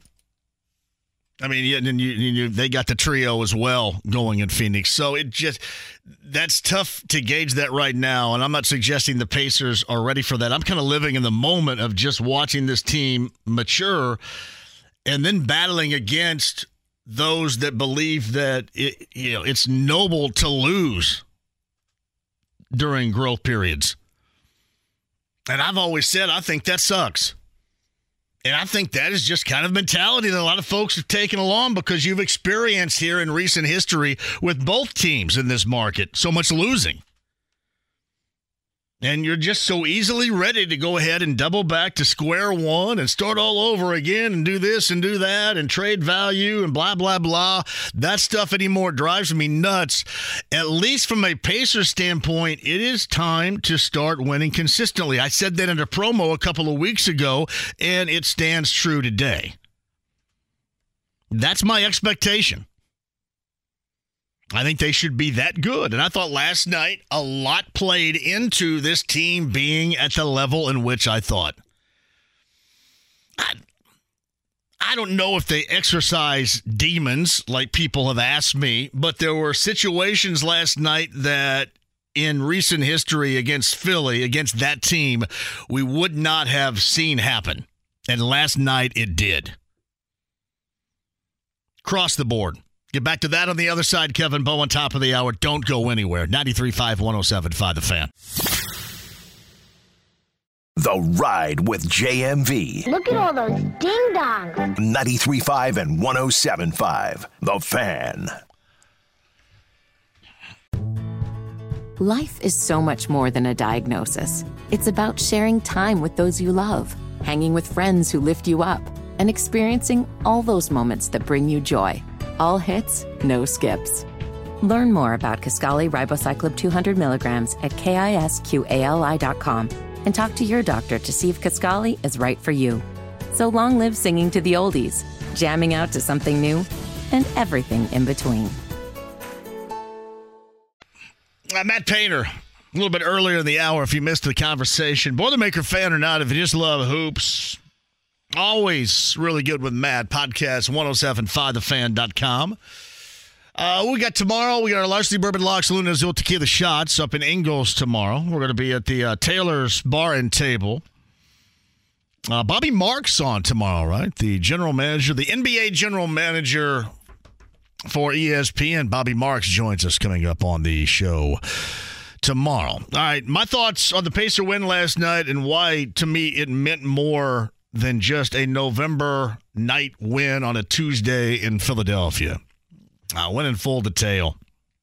I don't know how many times I told you about TJ McConnell's need on this team. You saw it again last night. If you have not been proven wrong in your own mind, then you need to reopen it because this guy is an essential piece to this team. No matter what you think, and I know I got a lot of criers out there that want to cry about somebody losing time and time to grow for the younger players and all that blah, blah, blah crap. But he is an essential piece to this team. And all he does when he gets called upon is go out there and do just that, as expected.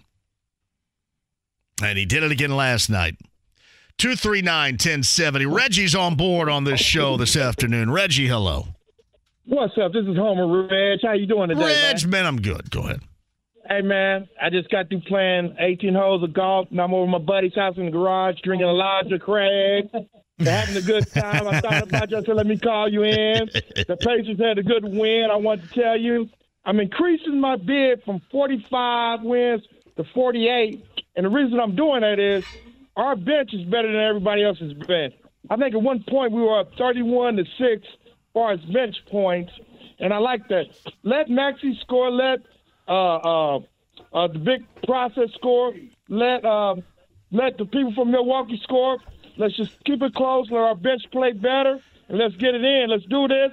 Go Pacers. Go Pacers. Go Pacers. All right, get that Elijah Craig going. All right, Reggie. We got it. We got it. Later. Hell of a call right there, fellas. The Elijah Craig, by the way, that'll be flowing tomorrow up in Ingalls. You guys do not want to miss that. Jamie, the Pacers need to fill their spot that is now open because Daniel Theis was bought out today. He's probably going to end up with the Clippers. Uh, a lot of people are thinking Oscar Tshiebwe. Some have mentioned Kendall Brown. Uh, many of you have mentioned Lance Stephenson. I know of the three which one it won't be. And nothing against that one either, but I know which one it will not be. But yeah, I've seen the numbers in the G League, Nicholas, that Tshiebwe's been putting up, and maybe that's going to be it. I just don't happen to know. This we'll find out here relatively soon. If you're heading down to see Adam Sandler later on tonight at Gainbridge Fieldhouse, enjoy that. Somebody that's going from the morning show. In fact, I think the entire morning show is going. Kevin Bowen from the morning show, the morning wake up call with KB and Andy. Kevin's with us next. Whether it's audiobooks or all-time greatest hits, long live listening to your favorites. Learn more about Kisqali Ribociclib 200 milligrams at kisqali.com and talk to your doctor to see if Kisqali is right for you. The Ride with JMV. Smokey, this is not Nom. This is bowling. There are rules. 93.5 and 107.5. The Fan. Rapheal Davis of the Big Ten Network a little bit earlier. Matt Painter, the head coach of the Boilermakers. Purdue Gonzaga coming up from uh, the Maui Invitational in Honolulu. That is on Monday afternoon at 5 o'clock. Uh, tomorrow, Bobby Marks of ESPN, the NBA general manager for ESPN, Bobby Marks, going to join us on the show. We'll talk about a variety of things. Now, one move the Pacers did make today, Daniel Theis, contract bought out. Uh, they got a, a roster spot available. Um, people have mentioned Oscar Tshiebwe. Obviously, Kendall Brown has been brought up, and many, probably as many as anybody else, you have brought up Lance Stephenson. So, of the three right there, I can tell you which one it won't be. But you have brought that up anyway. Uh, tomorrow's going to be a great Larceny Bourbon Locks and Luna Azul Tequila Shots. Ingalls, Indiana is going to be the location. Taylor's Bar and Table tomorrow in Ingalls. Love to see everybody up there. Week 11 without the Colts. On the Andy Moore Automotive Group hotline for the morning show, the morning wake up call with KB and Andy. The KB portion of it is Kevin Bowen with us. All right, Tshiebwe, Brown, or Stephenson? What's your call there?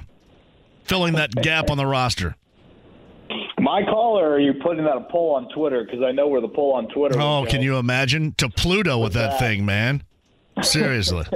Yeah, I don't think Kendall Brown would get a vote outside of his family. Yeah. If you put that on Twitter.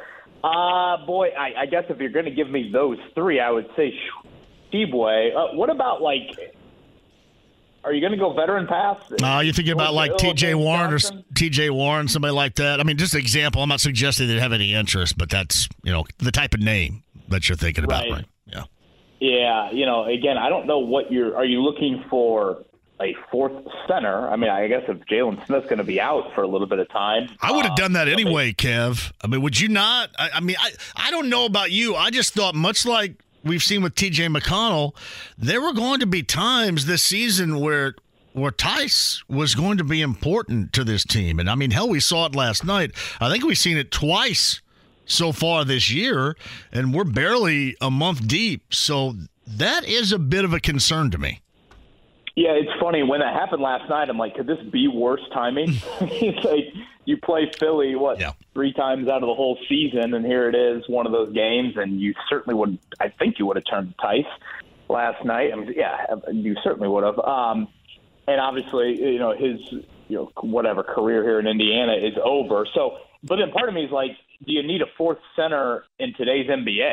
You know, outside of Philadelphia, I mean, most nights you could get by with you know, whatever, Aaron Nesmith before, or, you know, going smaller with that. So I think a lot of it just kind of depends on what you want. You know, do you want that roster spot to be, you know, kind of like I said a few minutes ago, I mean, do you want it to be a George Hill, James Johnson? Like, do you view it in that light? Uh, you know, outside of McConnell, uh, and obviously he still plays meaningful minutes for you. I don't know if you have somebody there. Um, so I, I'll be curious to see what they do. I, I don't think it's just a you know Tshiebwe given Yeah. or something along those lines there. Um, I, I'd probably wait and see what's up with Jalen Smith for now, and then you know I, I also I don't know if you're in a huge rush either. Um, I, I don't think it's something that you want to guarantee it for the rest of the year. You know, play out. Obviously, you get in some injury situations. You know that could influence some things, and you know who knows what'll happen when the trade deadline rolls around. Yeah, I, I does it change their mind or does it factor in that they did go small ball last night and actually got some usage out of that? Would that change their mind? Because if it's me, I, I would want the advantage of having another big around, you know, just in in case another big. And that's again why I like Daniel Theis. I just know that he didn't like that situation, and clearly the Pacers were doing him a solid, uh, buying him out in the fashion in which they did. But did we see last night going small, maybe um, a presence in which they they want to do in the future that would keep them from going with that fourth big, or was that just kind of a moment in time on a Tuesday night in Philadelphia? Well, I, I think it was a moment in time in the sense of no one's like Embiid. I, I- mean, I, I'm trying to think of the Eastern Conference, like who you would even. Well, we've seen it twice already in a month, though. We saw that situation twice, and you know, in in, in terms of Milwaukee, Kev, you know, we, we saw Rick double, and I thought we saw moments in that Milwaukee game why we don't see them double very often because they weren't good at it, especially early on. But you you were felt compelled you had to be in that situation. I I don't know. It's it I, you know, it's interesting that this is a major deal for us to talk about, but it doesn't, in the grand scheme of things, Kev, seem like a major deal. Yeah, I guess that's kind of where I'm at. Of like, you know, it'd be one thing if whatever in this day and age in the NBA, like all of these teams had some, but even more of a traditional big. I mean, you know, if you faced Miami in round one, for example, yeah, I mean, Bam is is is a really good player, but again, he's not seven foot two eighty and or north of seven foot and someone that you really want you know to have a banger against. I mean, you could survive probably by going a little bit smaller. So I I, I don't know. You know, with you know, I guess Turner's had a little bit of injury history, not as much recently. Um, you know, I maybe that would factor into it, but I think we all have agreed it's just kind of a logjam at center. Obviously, Theis wasn't too pleased about it. So I, I probably view it in more of a no need to rush into anything right now.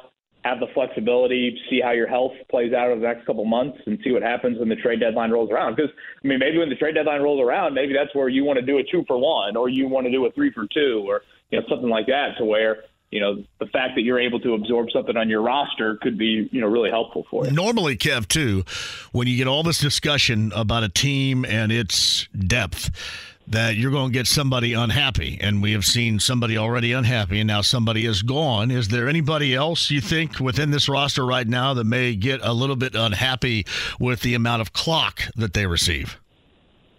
You know, they panned to the bench last night, and for the first time in about a week, I said to myself, "Oh, I forgot Jordan Nwora played for the Pacers." I'm like, "Yeah, he is on this basketball team." I, I to me, he can be helpful. I think he can be helpful on a good team. I mean, hell, he was playing some sort of a role for the Bucks even before he came here. So, um, again, he would be one that pops into my uh, into my mind. I also say this, John. I mean, the Pacers. I think health wise, they've been incredibly healthy through the first ten games. Uh, you, know, you, what, you don't bring that up, man. You know what happens when you bring that crap up. Come on, man. Come on. yeah, boy. Knock on some wood or something around there. Look whose show you're on right here. I mean, the yeah, karma's just ready to kick you right square in the groin. Don't do it. Fortunately, not a lot of wood around here, so. Um, I, am sure there's not. if you look at, you know, Cleveland, whenever that was, first week of the season, they were really yeah. banged up. I mean, even Philly was missing a couple guys last night. So, um, again, I, I think there's going to come a point in time where you're going to need to rely. And last night, I mean, certainly it was one of those nights where you needed to rely on a little bit more of that depth um, throughout the game. So, um, is the one that would probably stand out to me. I, I still think TJ McConnell is going to have those once every couple of games where he's still going to play uh, a meaningful role for you. Yeah. So he's the one of established in the league, like Jarace Walker, Ben Sheppard. You know, some of those guys. You know, they're not established enough to obviously dictate some of that. Where's uh, Tyrese Haliburton right now in the hierarchy of individual NBA talents? I would say he's unquestionably one of the most valuable players in the NBA, uh, especially if you look at the acronym and actually, you know, I guess define it as most valuable player. I, I don't, you know, Andy and I did this exercise earlier today. I mean, how far down the list do you get before you would label more valuable guys to their teams? I mean, certainly Luka and Giannis and probably Embiid and, and maybe Jokic. Um, Tatum. But yeah, but again, if you just went off straight off the acronym, like most valuable player, could Boston survive to a degree with Jrue Holiday, Jaylen Brown, Porzingis, Derrick White, etc. Yeah, the Pacers couldn't survive at all without. No, there's no, there's no I mean, doubt, there's be, no doubt about that. Yeah. Yeah, I mean it'd be a 30-win team, it, you know, something along those lines there. So I mean, just look at last season. You know, they weren't losing games without him; they're getting blown off the floor without him. So um, I know that's kind of a debate that you have of okay, is most valuable player the best player or is it the acronym? Well, if it's the acronym, there's no way you can name me six, maybe seven guys more valuable to their team in the entire NBA. Um, and I also think he is, you know, a, a certainly a top whatever twenty guy in the league. If you're just going to label it best player, because that's where I think you know you get into a Tatum and a Brown that obviously are on the same team, but Boston were to lose one of them, maybe the value isn't as immense as it is some other guys, but it, it's it's insane what what he does. It's insane what he does as a passer, as a scorer. Um, the lack of like, there's not a lot of guys that take that pressure off him. So he is like number one, two, and three. I would assume on a scouting report every night for an opposing team, and yet he still puts up these. I mean, rather video game like numbers of you know, it's not. I feel like there, there's been guys in the NBA, John, that have had high assist numbers, but they're very careful with it. You know, they're not like, you know, they're not really trying to squeeze that pass here or there. They're not throwing a lot of lobs and, you know, not a lot of guesswork with Haliburton. It, I mean, he threw one last night to Obi Toppin. I mean, Gardner Minshew wish he could throw it that far right now. I mean, it, it's it's impressive just how he sees the play ahead of everybody else on the floor. Um, I mean, Toppin honestly is, is the perfect just little sidekick for him. with throwing those passes and, and seeing that stuff and, and putting guys into positions of strength and things like that. Uh, he is an absolute joy to watch. And again, whether he's distributing it or doing it on his own from a scoring standpoint, um, he ranks right up there with anybody in the, in the NBA. You know, the Pacers, I thought, Kev, accomplished a lot of things last night. And, and at least to me, it was bigger than just a you know, November Tuesday night in Philadelphia with the win because you, you saw once again, Haliburton elevate his game in front of a lot of eyeballs, those that didn't care about the chokehold of, of Draymond Green against Rudy Gobert and the Timberwolves. But a lot of eyeballs saw that last night, which is good. Everybody was talking about it last night. Um, you, you saw the Pacers just getting over in general um, you saw Myles, who looked like just your average matchup with Embiid once again in the fourth. That stepped up big. I thought Haliburton had a great deal to do with that. Still making sure he got the basketball and having his back on that. And then you saw it eight against five because they were getting hosed and getting hosed big time and they overcame all of that last night. I mean, all of it in a fashion in which we had seen, even with good teams, Kev, in the past around here, that would have wilted. And this team didn't last night. So that's, to me, more impressive than just the win in general itself on a Tuesday night in Philly. Yeah, I think that's a pretty good way to put it. You know, uh, I, I feel like they handled all the chaos, all the BS, and, and so much of it was thrown at them. Um, and on the road, and, and you know, to me, I felt I felt like they kind of entered the game, you know, having a little bit of a different psyche as well. Uh, like a couple things stood out to me early on of you know, Carlisle took Haliburton out like midway through the first, I want to say, and it started to kind of slip a little bit. Philly had gotten on a run, and he put him right back in the game. And you know that's not typical like NBA rotation yeah. for how coaches handle it. Frank it Vogel would not have done that, is what you're saying. Yes. right. Yeah, it kind of had like a Yeah. little bit of a playoff feel of like, no, no, no, no, no, you go right back in there. You don't, you know, whatever, put the heating pad on your legs for the next six minutes like you normally would. And then at halftime, you know, JJ and and, and Obi Toppin there in that interview. I, I, mean, Toppin was like, "We've got to win this game." I mean, it was like it looked like he wanted to bite JJ's head off, just how you know kind of intense he was. And again, this is a guy in Obi Toppin that I mean, he could look at this as a very individual year. It, it hasn't worked out the Knicks. Uh, he hasn't had a great start to the season individually, or maybe a super consistent start is probably the better way to put it. It's a contract year.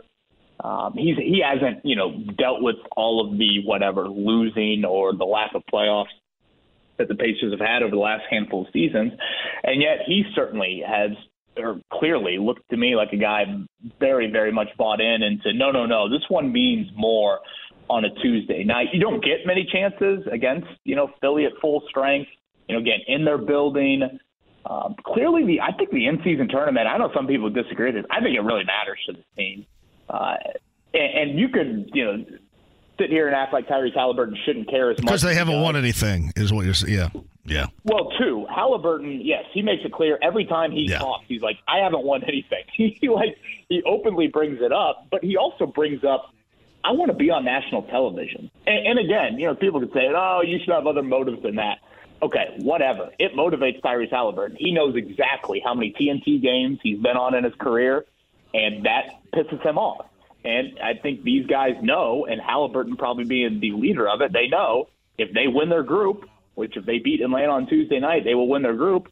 They'll be on TNT, or they will have a nationally televised game, at least one, in that knockout round. So um, it, it just it, it strikes me as last night meant more than just your average mid-November game. I honestly think it'll be one of the few games this year, John, when we get to March and April. No matter what happens with this season, we'll look back and say, "Remember that?" Know, Completely agree. Philly? Yes. Um, and, and and that is something that I think is critical for a team that just isn't used to winning or being in those environments. Period. Well, and you got a fan base that's not too used to it either. I mean, really, on on either side, comes to football or basketball in this case. So you, you stop thinking about, you know, what they're going to do in the offseason and what they're going to do in April or what they're going to do in June in the draft or what they're going to do in July during the free agency window, and you start thinking about now and what you have. And you know, I said that before the start of the season.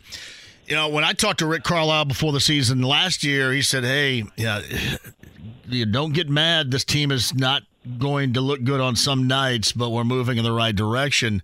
Yeah, this year's completely different from that. Now you have expectations, and I don't mind to see along Kev with the growth of this team, the expectations grow as well. I think that can be to me so much more. A lot of people think you grow through you know the nobility of losing, and that's not me. I want to see them win and grow because this team clearly has that capability. Yeah, and I also think they're in kind of a nice little spot here in terms of the rebuild and the win and the winning kind of blending into it. But at the same time, it's not like they're all chips in in the middle of the table. So like they could they could do a lot of different things when the trade deadline rolls around. I think that's honestly kind of why this Daniel Theis move, you know, part of why it, it, it happened. In a way, it almost seemed to me like the Pacers they got ten games into the season. They realized Jalen Smith looks more than competent as the backup five. Isaiah Jackson, he, I, thought, I thought Jackson was was pretty critical. No, he's, yeah, he has been. Yes, no doubt. When he got in the game, it's like okay, we can make do, uh, but let's open up some cap space. Let's open up a roster spot. So when that trade deadline rolls around, again, if you you know who knows come February. Right now, it looks very much like a you know, and again, this is a horrible memory to bring up for Pacers fans, but if you want to make the Andrew Bynum, Evan Turner move, you could do that. And, and so I think that's a position that was just an unknown at the start of the year. You were hoping to be in that position, but there's obviously a chance that you're not. Well, the early returns are saying you could be in that spot, and of course, we'll see how you know the rest of the year plays out. But yeah, I think um, I, I, I would have said this to you, John. I think a month ago but especially on the first two weeks of the season, I think the expectation should certainly be to be out of the play-in. You know, I, I kind of said in the five and six range, and and I think you can be super competitive in round one. So Kevin Bowen, the morning shows the morning wake up call with KB and Andy, and the Bros from the morning show are going to be going to see Adam Sandler later on tonight. Thanks to the uh, generosity of one Eddie White, you two bros are going to hang out tonight. We, we are. Are you making I am not. Parents over there? I am not. And it's not because of. probably saw. Well, I don't know if you saw that last night or not. Yeah, I. It's not because of that. I, I got to coach up some girls. I told Eddie that. I, I don't have a problem with Eddie right now. Now there's uh, somebody else over there I have a serious problem with, but it it is not Eddie. Um, I just couldn't make it tonight because I had to coach up uh, coach up my daughter and the girls. But uh, yeah, no, Got you guys it. will have a good time. Yeah, you don't. There's some other jackassery that I'm going to get after here pretty damn quick, but uh, other than that, I'm all good. So that was yeah, nice of Eddie to invite us all. I do remember your your text. I was part of that group last night when I when I, when I saw I, your text. I, I haven't. Did make me laugh a little. I did not get a response from that text, so I'm I'm shocked by that. I did not get a response. No, I, I, am sorry, Kev. Truth serum to the yeah. Person. I just, you know what? Get that out there. Get that out there, and man, cultivate that right now. You know, get some of those personalities out there. More, I mean, do it and stop jacking around. And, you know, we end up talking about it. I mean, they're, they're, the first people to call when you don't talk about them. And then, you know, you have just a, a, great win. Like, get, get that out there. Let everybody hear from these dudes, man. These dudes sound great on the air. I, I just don't understand yeah. that mentality. And I'm going to tell you this, and it's going to piss everybody down there off, but the Colts would never do that. Never. So they yeah, are always on call, always respond. You would not get ghosted for five months. So there's no way, no how. So, yeah, that's where yeah, I am. I'll, I'll, probably go down the path of thank you to Eddie White for the invite and looking forward to. no, you should because he has zero to do with that. He has nothing to do with that. It's not on him. Uh, so yeah but yeah, I mean, I, I, I think I saw, if I'm not mistaken, the Caliburns on either JJ Redick's podcast. He either was yeah. on earlier this week or will be on it at some point. So, well, good. Yeah, I mean, I mean, that's good. I'm glad he does. But I, am sorry, JJ Redick's not speaking to the Pacer fans here. No, I'm sorry. And I mean, I'm sorry. That, it's, it's like when they have Rick on with you guys. That's savvy. That's smart. Yeah. But you can't leave it at that and just and wash your hands and say we're done. That's not smart. Especially when, you know, from a daily routine yeah. standpoint, JJ Redick was not calling the Pacers, you know, the past couple of Yeah, years. So- exactly. And no, and nobody cares. I mean, nobody around here cares. I mean, nobody. You want to make sure you fill that building up, and then again, you want to get these personalities out there. There are a lot of good personalities on this team. I don't know how many of these guys we've actually heard from. Yeah, I. Um, I mean, you listen. they did the, the Obi Toppin came in the summer. Bruce Brown came in the. su- I don't think either one of those dudes have been on here. I mean, that's crazy. Absolutely crazy. Yeah, I mean, I mean, honestly, that's why I look forward to some of JJ stuff. Not only, just, uh, honestly, the assistant coaches at halftime, I, I, I also enjoy, but I, I like want them to get a lead at half and then want them to win, just so I can, you know, hear from some of these guys. And you know, in the, in the press conference settings, you can only get so much, but.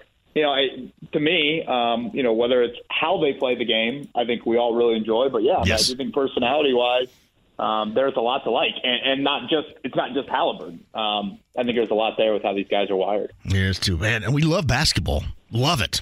I mean, I for one love basketball. And and last night was so enjoyable for me that you know any night when when Myles gets to shut everybody up is really a good night for me. But I just man, that's that's the type of stuff you, you need to act on it. Don't let that be fleeting and kind of disappear in the wind. Is is what I'm thinking about it. But uh, they they got you guys covered. What they do with Rick on Tuesday is is savvy and smart, but what they do with the rest of it isn't. So that's just kind of where I am there. Yeah, and again, I, I think you feel this way, but I just appreciate. Like I, I find myself with with Rick just wanting to listen. He sounds great, it's Kevin. He even- sounds great. He does. Yeah, Mhm. like not even wanting to. I, I try myself not to think. Okay, what did Andy just ask? What do I want to ask? That no, I'm like just. I just want to listen. It's one of the few interviews. I don't know if I should say this, but it, it's one of the few, John, that we have on, and then I, I go back and listen to it later in the day. Yeah. just Yes. it, it's one that. And honestly, you had one of those today With Matt. I That's mean, Matt's the know, same I- way. Yeah. Right.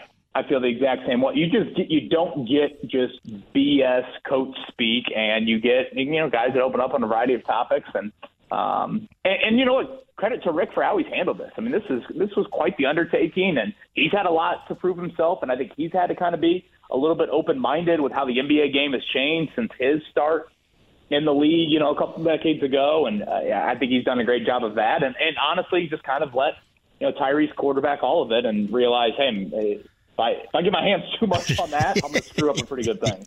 I, I tell you what, it, it, probably would be good for IU to maybe unleash Woodson back up in here at some time too. You know what I mean? Just to hear from we him. uh, I don't think yeah, we've heard from him since the day he got hired, and that's Yeah, we that's the last time. out routinely on that. I believe we were told not a big radio interview guy. Yeah, yeah. Well, you know what? He's been on with me before when he's been. Uh, I think he was. He may have been the head coach at the time of the Knicks, but maybe he was an assistant somewhere. He was awesome, absolutely awesome, and that's what I, I'm talking about, man. You want to, you know, you want to see some other sides, and that's what you guys get with Rick. I mean, you get other sides of stuff. Here's what I think is great. Um, and I'm I'm here to tout your show, obviously. Um, but when I listen to him in the mornings with you guys, what I think is amazing and I love is when he starts talking about other things going on in this city. You know, he starts talking about Gardner Minshew or the Colts and stuff. I don't think anybody completely understands how important that is and how people love to hear that. The investment that somebody at that level has in this city, in this community. I mean, it is so important and it sounds so good. I'm telling you, that's savvy. The rest of it isn't, but it sounds good every Tuesday. I mean, you guys are incredibly fortunate. Yeah, we are, and and yeah, he went on about Shane Steichen hmm. the first time we had him on. Yes. in his sit down with Shane for like five or ten minutes, and I'm like, wait a minute, should I keep on asking Shane Steichen questions? I kind of Well, want. and then Shane needs to take some pointers. He needs to give Shane some pointers on how to be. So, Yeah, yeah. I, I think I think there's a better chance I run a four three forty in the next couple of years than that happens. Man, he's, he's going to have to change a little bit, man. I mean, he's going to have to be a little bit more in depth at some point, or or win win to a level where nobody cares. But unless you Yeah. win at that level, unless you win at that level, you're going to have to have just a shred more personality at some point. I mean, even if it's the arms crossed, I don't want to be. I'd rather be in the dentist chair for a root canal than talk to you, JMV, Chris Ballard type of thing. So, even if it's that. Say better. I say better chance I'm in the Pacers power pack than uh, than, than Shane goes. I'd goes love to see that. path. I'd love to see that. You in the power pack. So what's uh what's Swebo drinking tonight? Do we know? I think great. He, I think he strikes me, or he at least has you know made it seem like he's he's going to go go with the heavy stuff. Uh, so yeah, yeah, I think we could be getting some dark liquor out of him. It could be a little bit of a grog.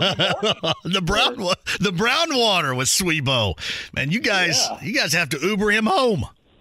and, and I believe the missus is going to be there as well. So, I mean, Nice. think about that.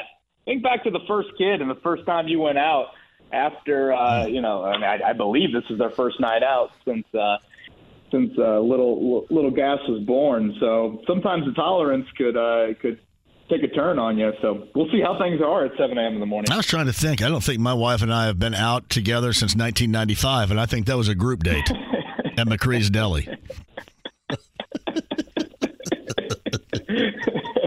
I think I was six years old back then. I was I was always a big fan of the group date. I didn't want to go out like uh, man and woman on this. I wanted to have like two and three dudes and two and three chicks out. I was a group date guy. Yeah, well, tonight that's us. It's Yes. going to be the morning.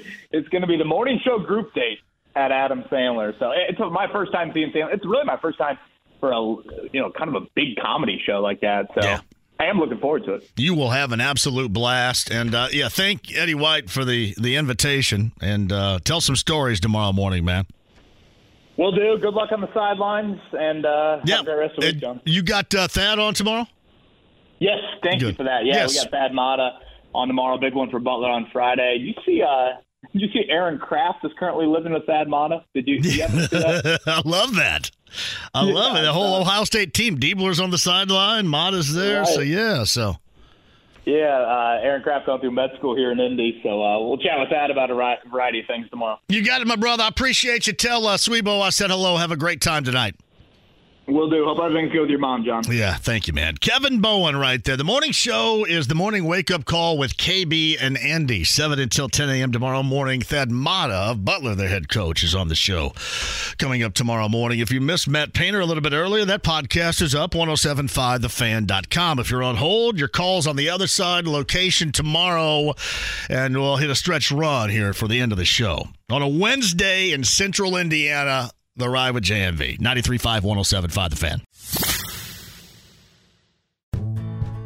Life is so much more than a diagnosis. It's about sharing time with those you love, hanging with friends who lift you up, and experiencing all those moments that bring you joy. All hits, no skips. Learn more about Kisqali Ribociclib 200 milligrams at kisqali.com and talk to your doctor to see if Kisqali is right for you. So long live singing to the oldies, jamming out to something new, and everything in between. The Ride with JMV. I love JMV. He looks like Rascal Flatts guy. Got a cool soul patch. He does, and a buttery smooth voice. Oh yeah. 93.5 and 107.5. The Fan. Uh, Rapheal Davis, the former Boilermaker from the Big Ten Network earlier. Matt Painter was fantastic in the four. I checked that four o'clock hour. And uh, Matt's getting ready with his team to head for the Maui Invitational. If you haven't looked at that, that thing is absolutely loaded. Boilermakers get the 11th ranked Gonzaga Bulldogs coming up on Monday at 5 o'clock. So I think we'll still be on the air whenever that game officially gets underway. But it's. Uh, it's a fantastic invitational. Now, again, it is not in Maui because of the fires that took place.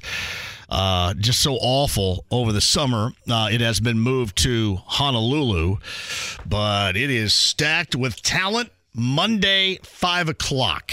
You've got the Boilermakers and Gonzaga. If you missed Matt Painter podcast, 1075thefan.com. Tomorrow's show is going to be live in Ingalls, Indiana. We're going to be at Taylor's Bar and Table, Larceny Bourbon Locks, Luna Azul Tequila Shots, week number 11 without the Colts, and with the president of Win Schuler's in the house coming up on on Thursday, probably the four o'clock hour, I think. But he's going to give back. Going to give back some love for Central Indiana and your embrace of the spreadability. 239 1070. CK is up next on the show. Hello, CK. Hey, John, it's Chris again. Actually, I'm going by CK so uh, we can record who, who I am. Wanted to talk about Myles again on his performance last night. Sorry, uh, hopefully I'm not going to say anything about somebody that uh, from your last conversation with OKB. I, I feel a little concerned now if I say anything wrong, but Oh, it's all good, man. It's all good. Go ahead. Well, I don't know who that was at, and uh, good lord, I don't want to talk about it. Uh, Dave, what was I going to tell you? Now you got me on. Uh, you got me You were going to say something about Myles. Well, no, Myles played another great game. He did. Uh, well, fourth quarter, he had a great fourth quarter, and that's what was different. Is because Myles, Myles didn't let what had taken place, really the hosings and the foul calls and all that, didn't have him take him out of his game. Seventeen, I think, most of which that work was done in the fourth. That was a different Myles that we have seen in the past. That's good. Coming around, he's coming around. We're seeing it progress, and that's the beauty of it. But here, I just remember, I just remembered what I really wanted to talk to you about, uh, John, and I hope that it's more entertaining than anything. And uh, I listened to oh, uh, what's his name there at noon. Um, damn it, um, Jake on. Query, Query and Company. Well, God dang it, he's, he's my age. You're my age. And he was telling me all a story about probably six, seven months ago, and it just bothered me since about he how he made a bet with someone on the basketball court when he was a younger guy and doing his little thing on the court with the NBA, and he took a five dollar bet with somebody, and then by the time he ended up losing, the guy was saying, "Where's my 500? And he's like, "What? What? What?" And then he's like, "Well, no, five for for I guess that guy, and I think it's more of the NBA, uh, maybe." Uh, whatever you want to say. But if you just go back and listen to, and you being the music guy that I know you are, knowing all that, you remember I had five on it, right? Yeah, Luniz. I tell you this. Yeah, yeah, exactly. Yes. Go listen to it. I wanted to tell him this. Go listen to that.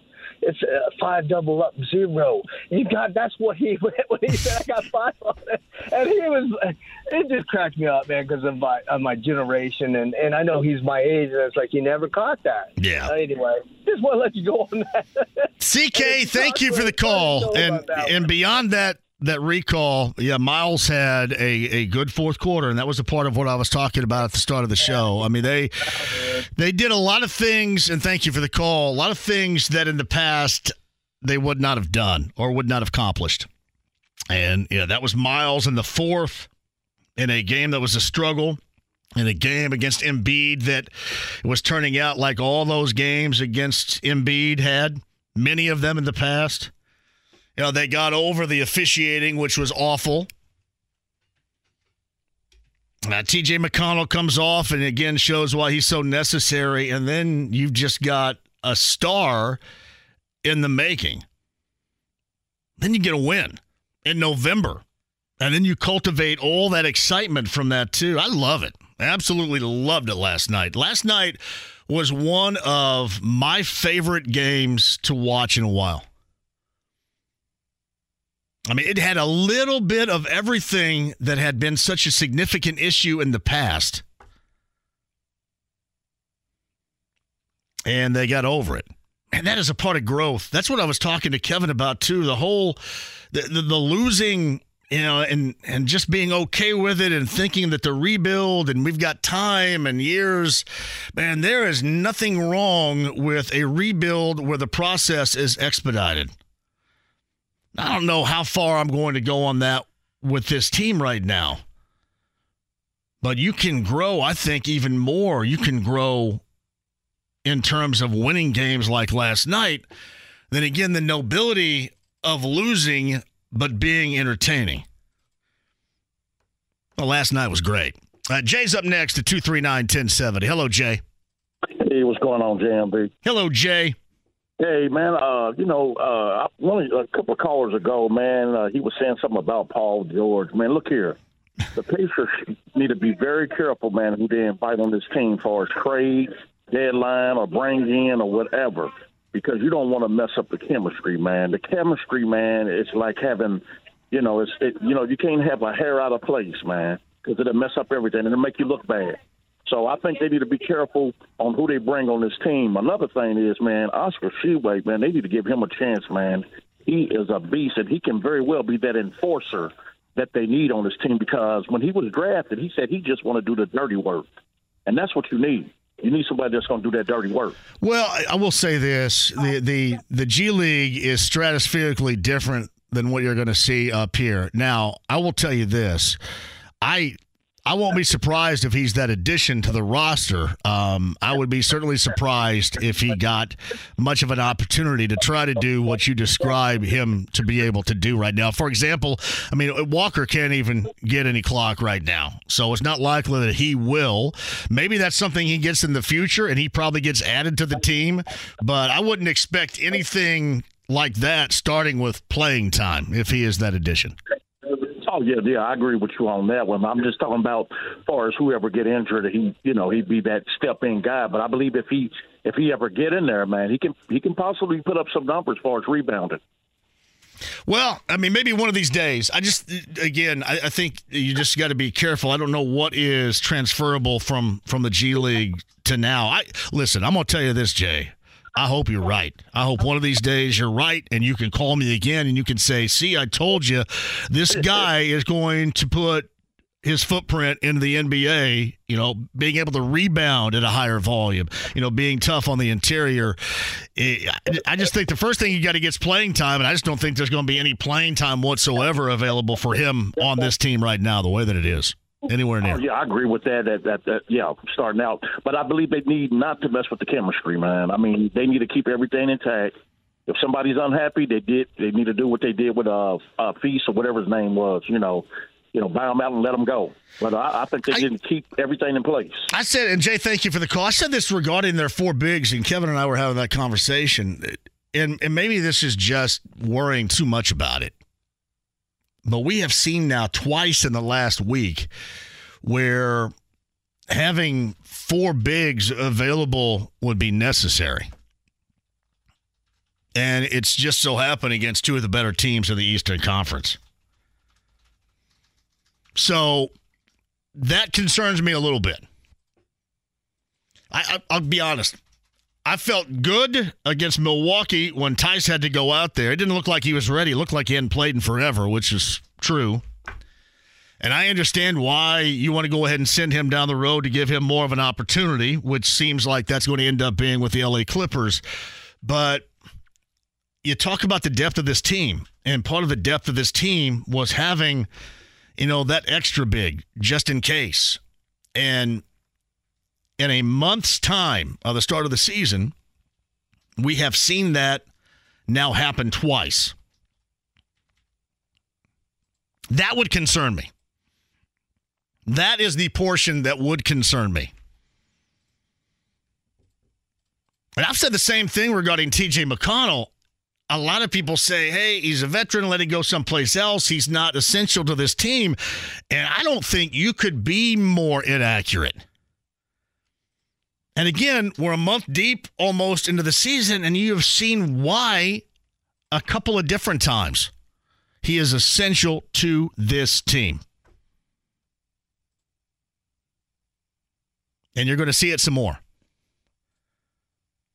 If you're going to talk about depth and everybody's going to laud your depth, celebrate your depth, then have depth. It's almost like sometimes it's almost like sometimes you end up in a spot to where you say, "Oh yeah, you know what? We're really this good and we have enough." I mean, you're not there yet and you have a lot of needs. Like I give you another great example. Buddy Hield was not that need last night. He didn't have it last night. But there are going to be a lot of nights where he is going to be entirely necessary. And it's just not that easy to make those types of choices with this team, even coming off a night like last night or a week like this past week. Ah, last night was great, though. It really was across the board. Quick break, and we shall return. Final time tomorrow on the road. Friday back in studio. And our good friend Fulton, I am coming up to see your play of Elf on Friday. Me and Fulton hanging out in Tipton, Indiana, I believe. And it's funny, I don't think I've ever been to Tipton. I know the Pork Fest is up there during the summertime, but I don't think I've ever been to Tipton. We're going to go up and see Fulton and the play Elf coming up on Friday. But man, tomorrow's going to be a blast. And again, Ingalls, Indiana. I'll explain that to you and close out the show coming up next. Rapheal Davis, Matt Painter, Kevin Bowen, podcast 1075thefan.com. Final time next. The Ride with JMV. Two more minutes. They could be miles off course. That's impossible. They're on instruments. This is going to be a real sweat. 93.5 and 107.5. The Fan. Uh, Kevin Bowen, Matt Painter, and Rapheal Davis today. The podcasts 1075thefan.com. Uh, Daniel Theis, in case you missed it, uh, had his contract bought out. Um, assuming, no, at least the assumption is league wide, he's going to end up with the uh, LA Clippers. And, and that's a party right there. That's exactly you want to go to be a part of that. What have they lost now? Are they zero and five with the Harden of James in the fold? That's fantastic. That's working out great. Is it 0 and 5 or 0 and 6? Uh, they are 0 and 5 with James Harden. 0 and 5 with James Harden. Golly, that's great. I'm telling you. Hey, the other thing I was thinking about last night, and uh, th- th- this is this is no way to scheme anything up, and I realize it. But the way that game was getting called, especially against the Pacers bigs last night, it even more solidified my thought. I sit at home and I'm going, you know what? Embiid's going to get his anyway. But is there a way that he can get his and you can try your damnedest to keep him off the free throw line, which he lived? There was one point in that game last night, he was three of 10 from the floor. Three of 10. But 12 of 12 from the free throw line. He was living on the free throw line, and he lives on it. Is there a way where, all right, you go get yours, and not, nobody wants to hear that described about their defense. Well, we're going to let him get his, and then we're going to do this. And that sounds really stupid, but I was thinking about it. Get his, try as much as you can to keep him off the free throw line, make him work defensively. And then, which I think now with Tyrese Maxey, it's even more difficult. Can you hold down others? You know, last night Melton had a hell of a game. You know, going back to Sunday, you know, Maxey had that 50 pointer. You know, can you keep everybody else down because you know Embiid's going to get his anyway? Uh, but in fact, I'm telling you, the way that the Pacers had to work around that last night, all the foul trouble, Jalen Smith. I haven't seen an update on Jalen Smith either, but the Jalen Smith injury, where he had to go to a hospital get checked for a concussion after a ridiculous, ridiculous elbow from one of the Morrises right there, and nothing was called. But to get around all of that last night is not something that a lot of the teams, even the good teams in history, recent history, would have done. Really impressed. Really was. And unfortunately, now I kind of wish they played again tomorrow night. They don't play again until Sunday. Orlando's in town for that. Uh, this from John Janvey. You're spot on with the Pacers. It's awesome to watch. What's even better is the Pacers don't chase the prima donnas. No Westbrook, Harden, Paul George, etc. These types of players may work at LA, but Pacer fans would distance themselves quickly. Yeah, there's not a lot of need. I, I will say this, John. When people bring up Paul George, I bristle and don't want any a part of it immediately. But that's just me because of the past. That is more me of the past. But when people bring that up as something skill set wise that would be useful for a team like the Pacers, I get where they're coming from. I just can't bring myself to it. But I do understand where you're coming from when you bring up that name. Or better yet, when you bring up that type of talent. But I can't get myself to say, oh, yeah, I think that's a great idea. I don't think it is. That type of talent, that type of skill set, yes.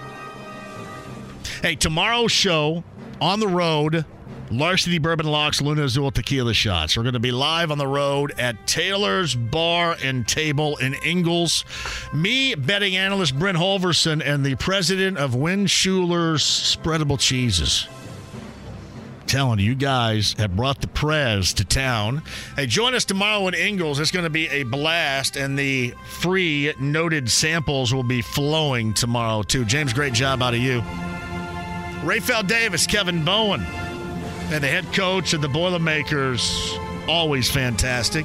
Matt Painter, podcast 1075. TheFan.com. Tomorrow in Ingalls, Taylor's Bar and Table, Larceny Bourbon Locks, and Luna Azul Tequila Shots. If you're going to see Sandler tonight, have a great time. I'll talk to you tomorrow at 3.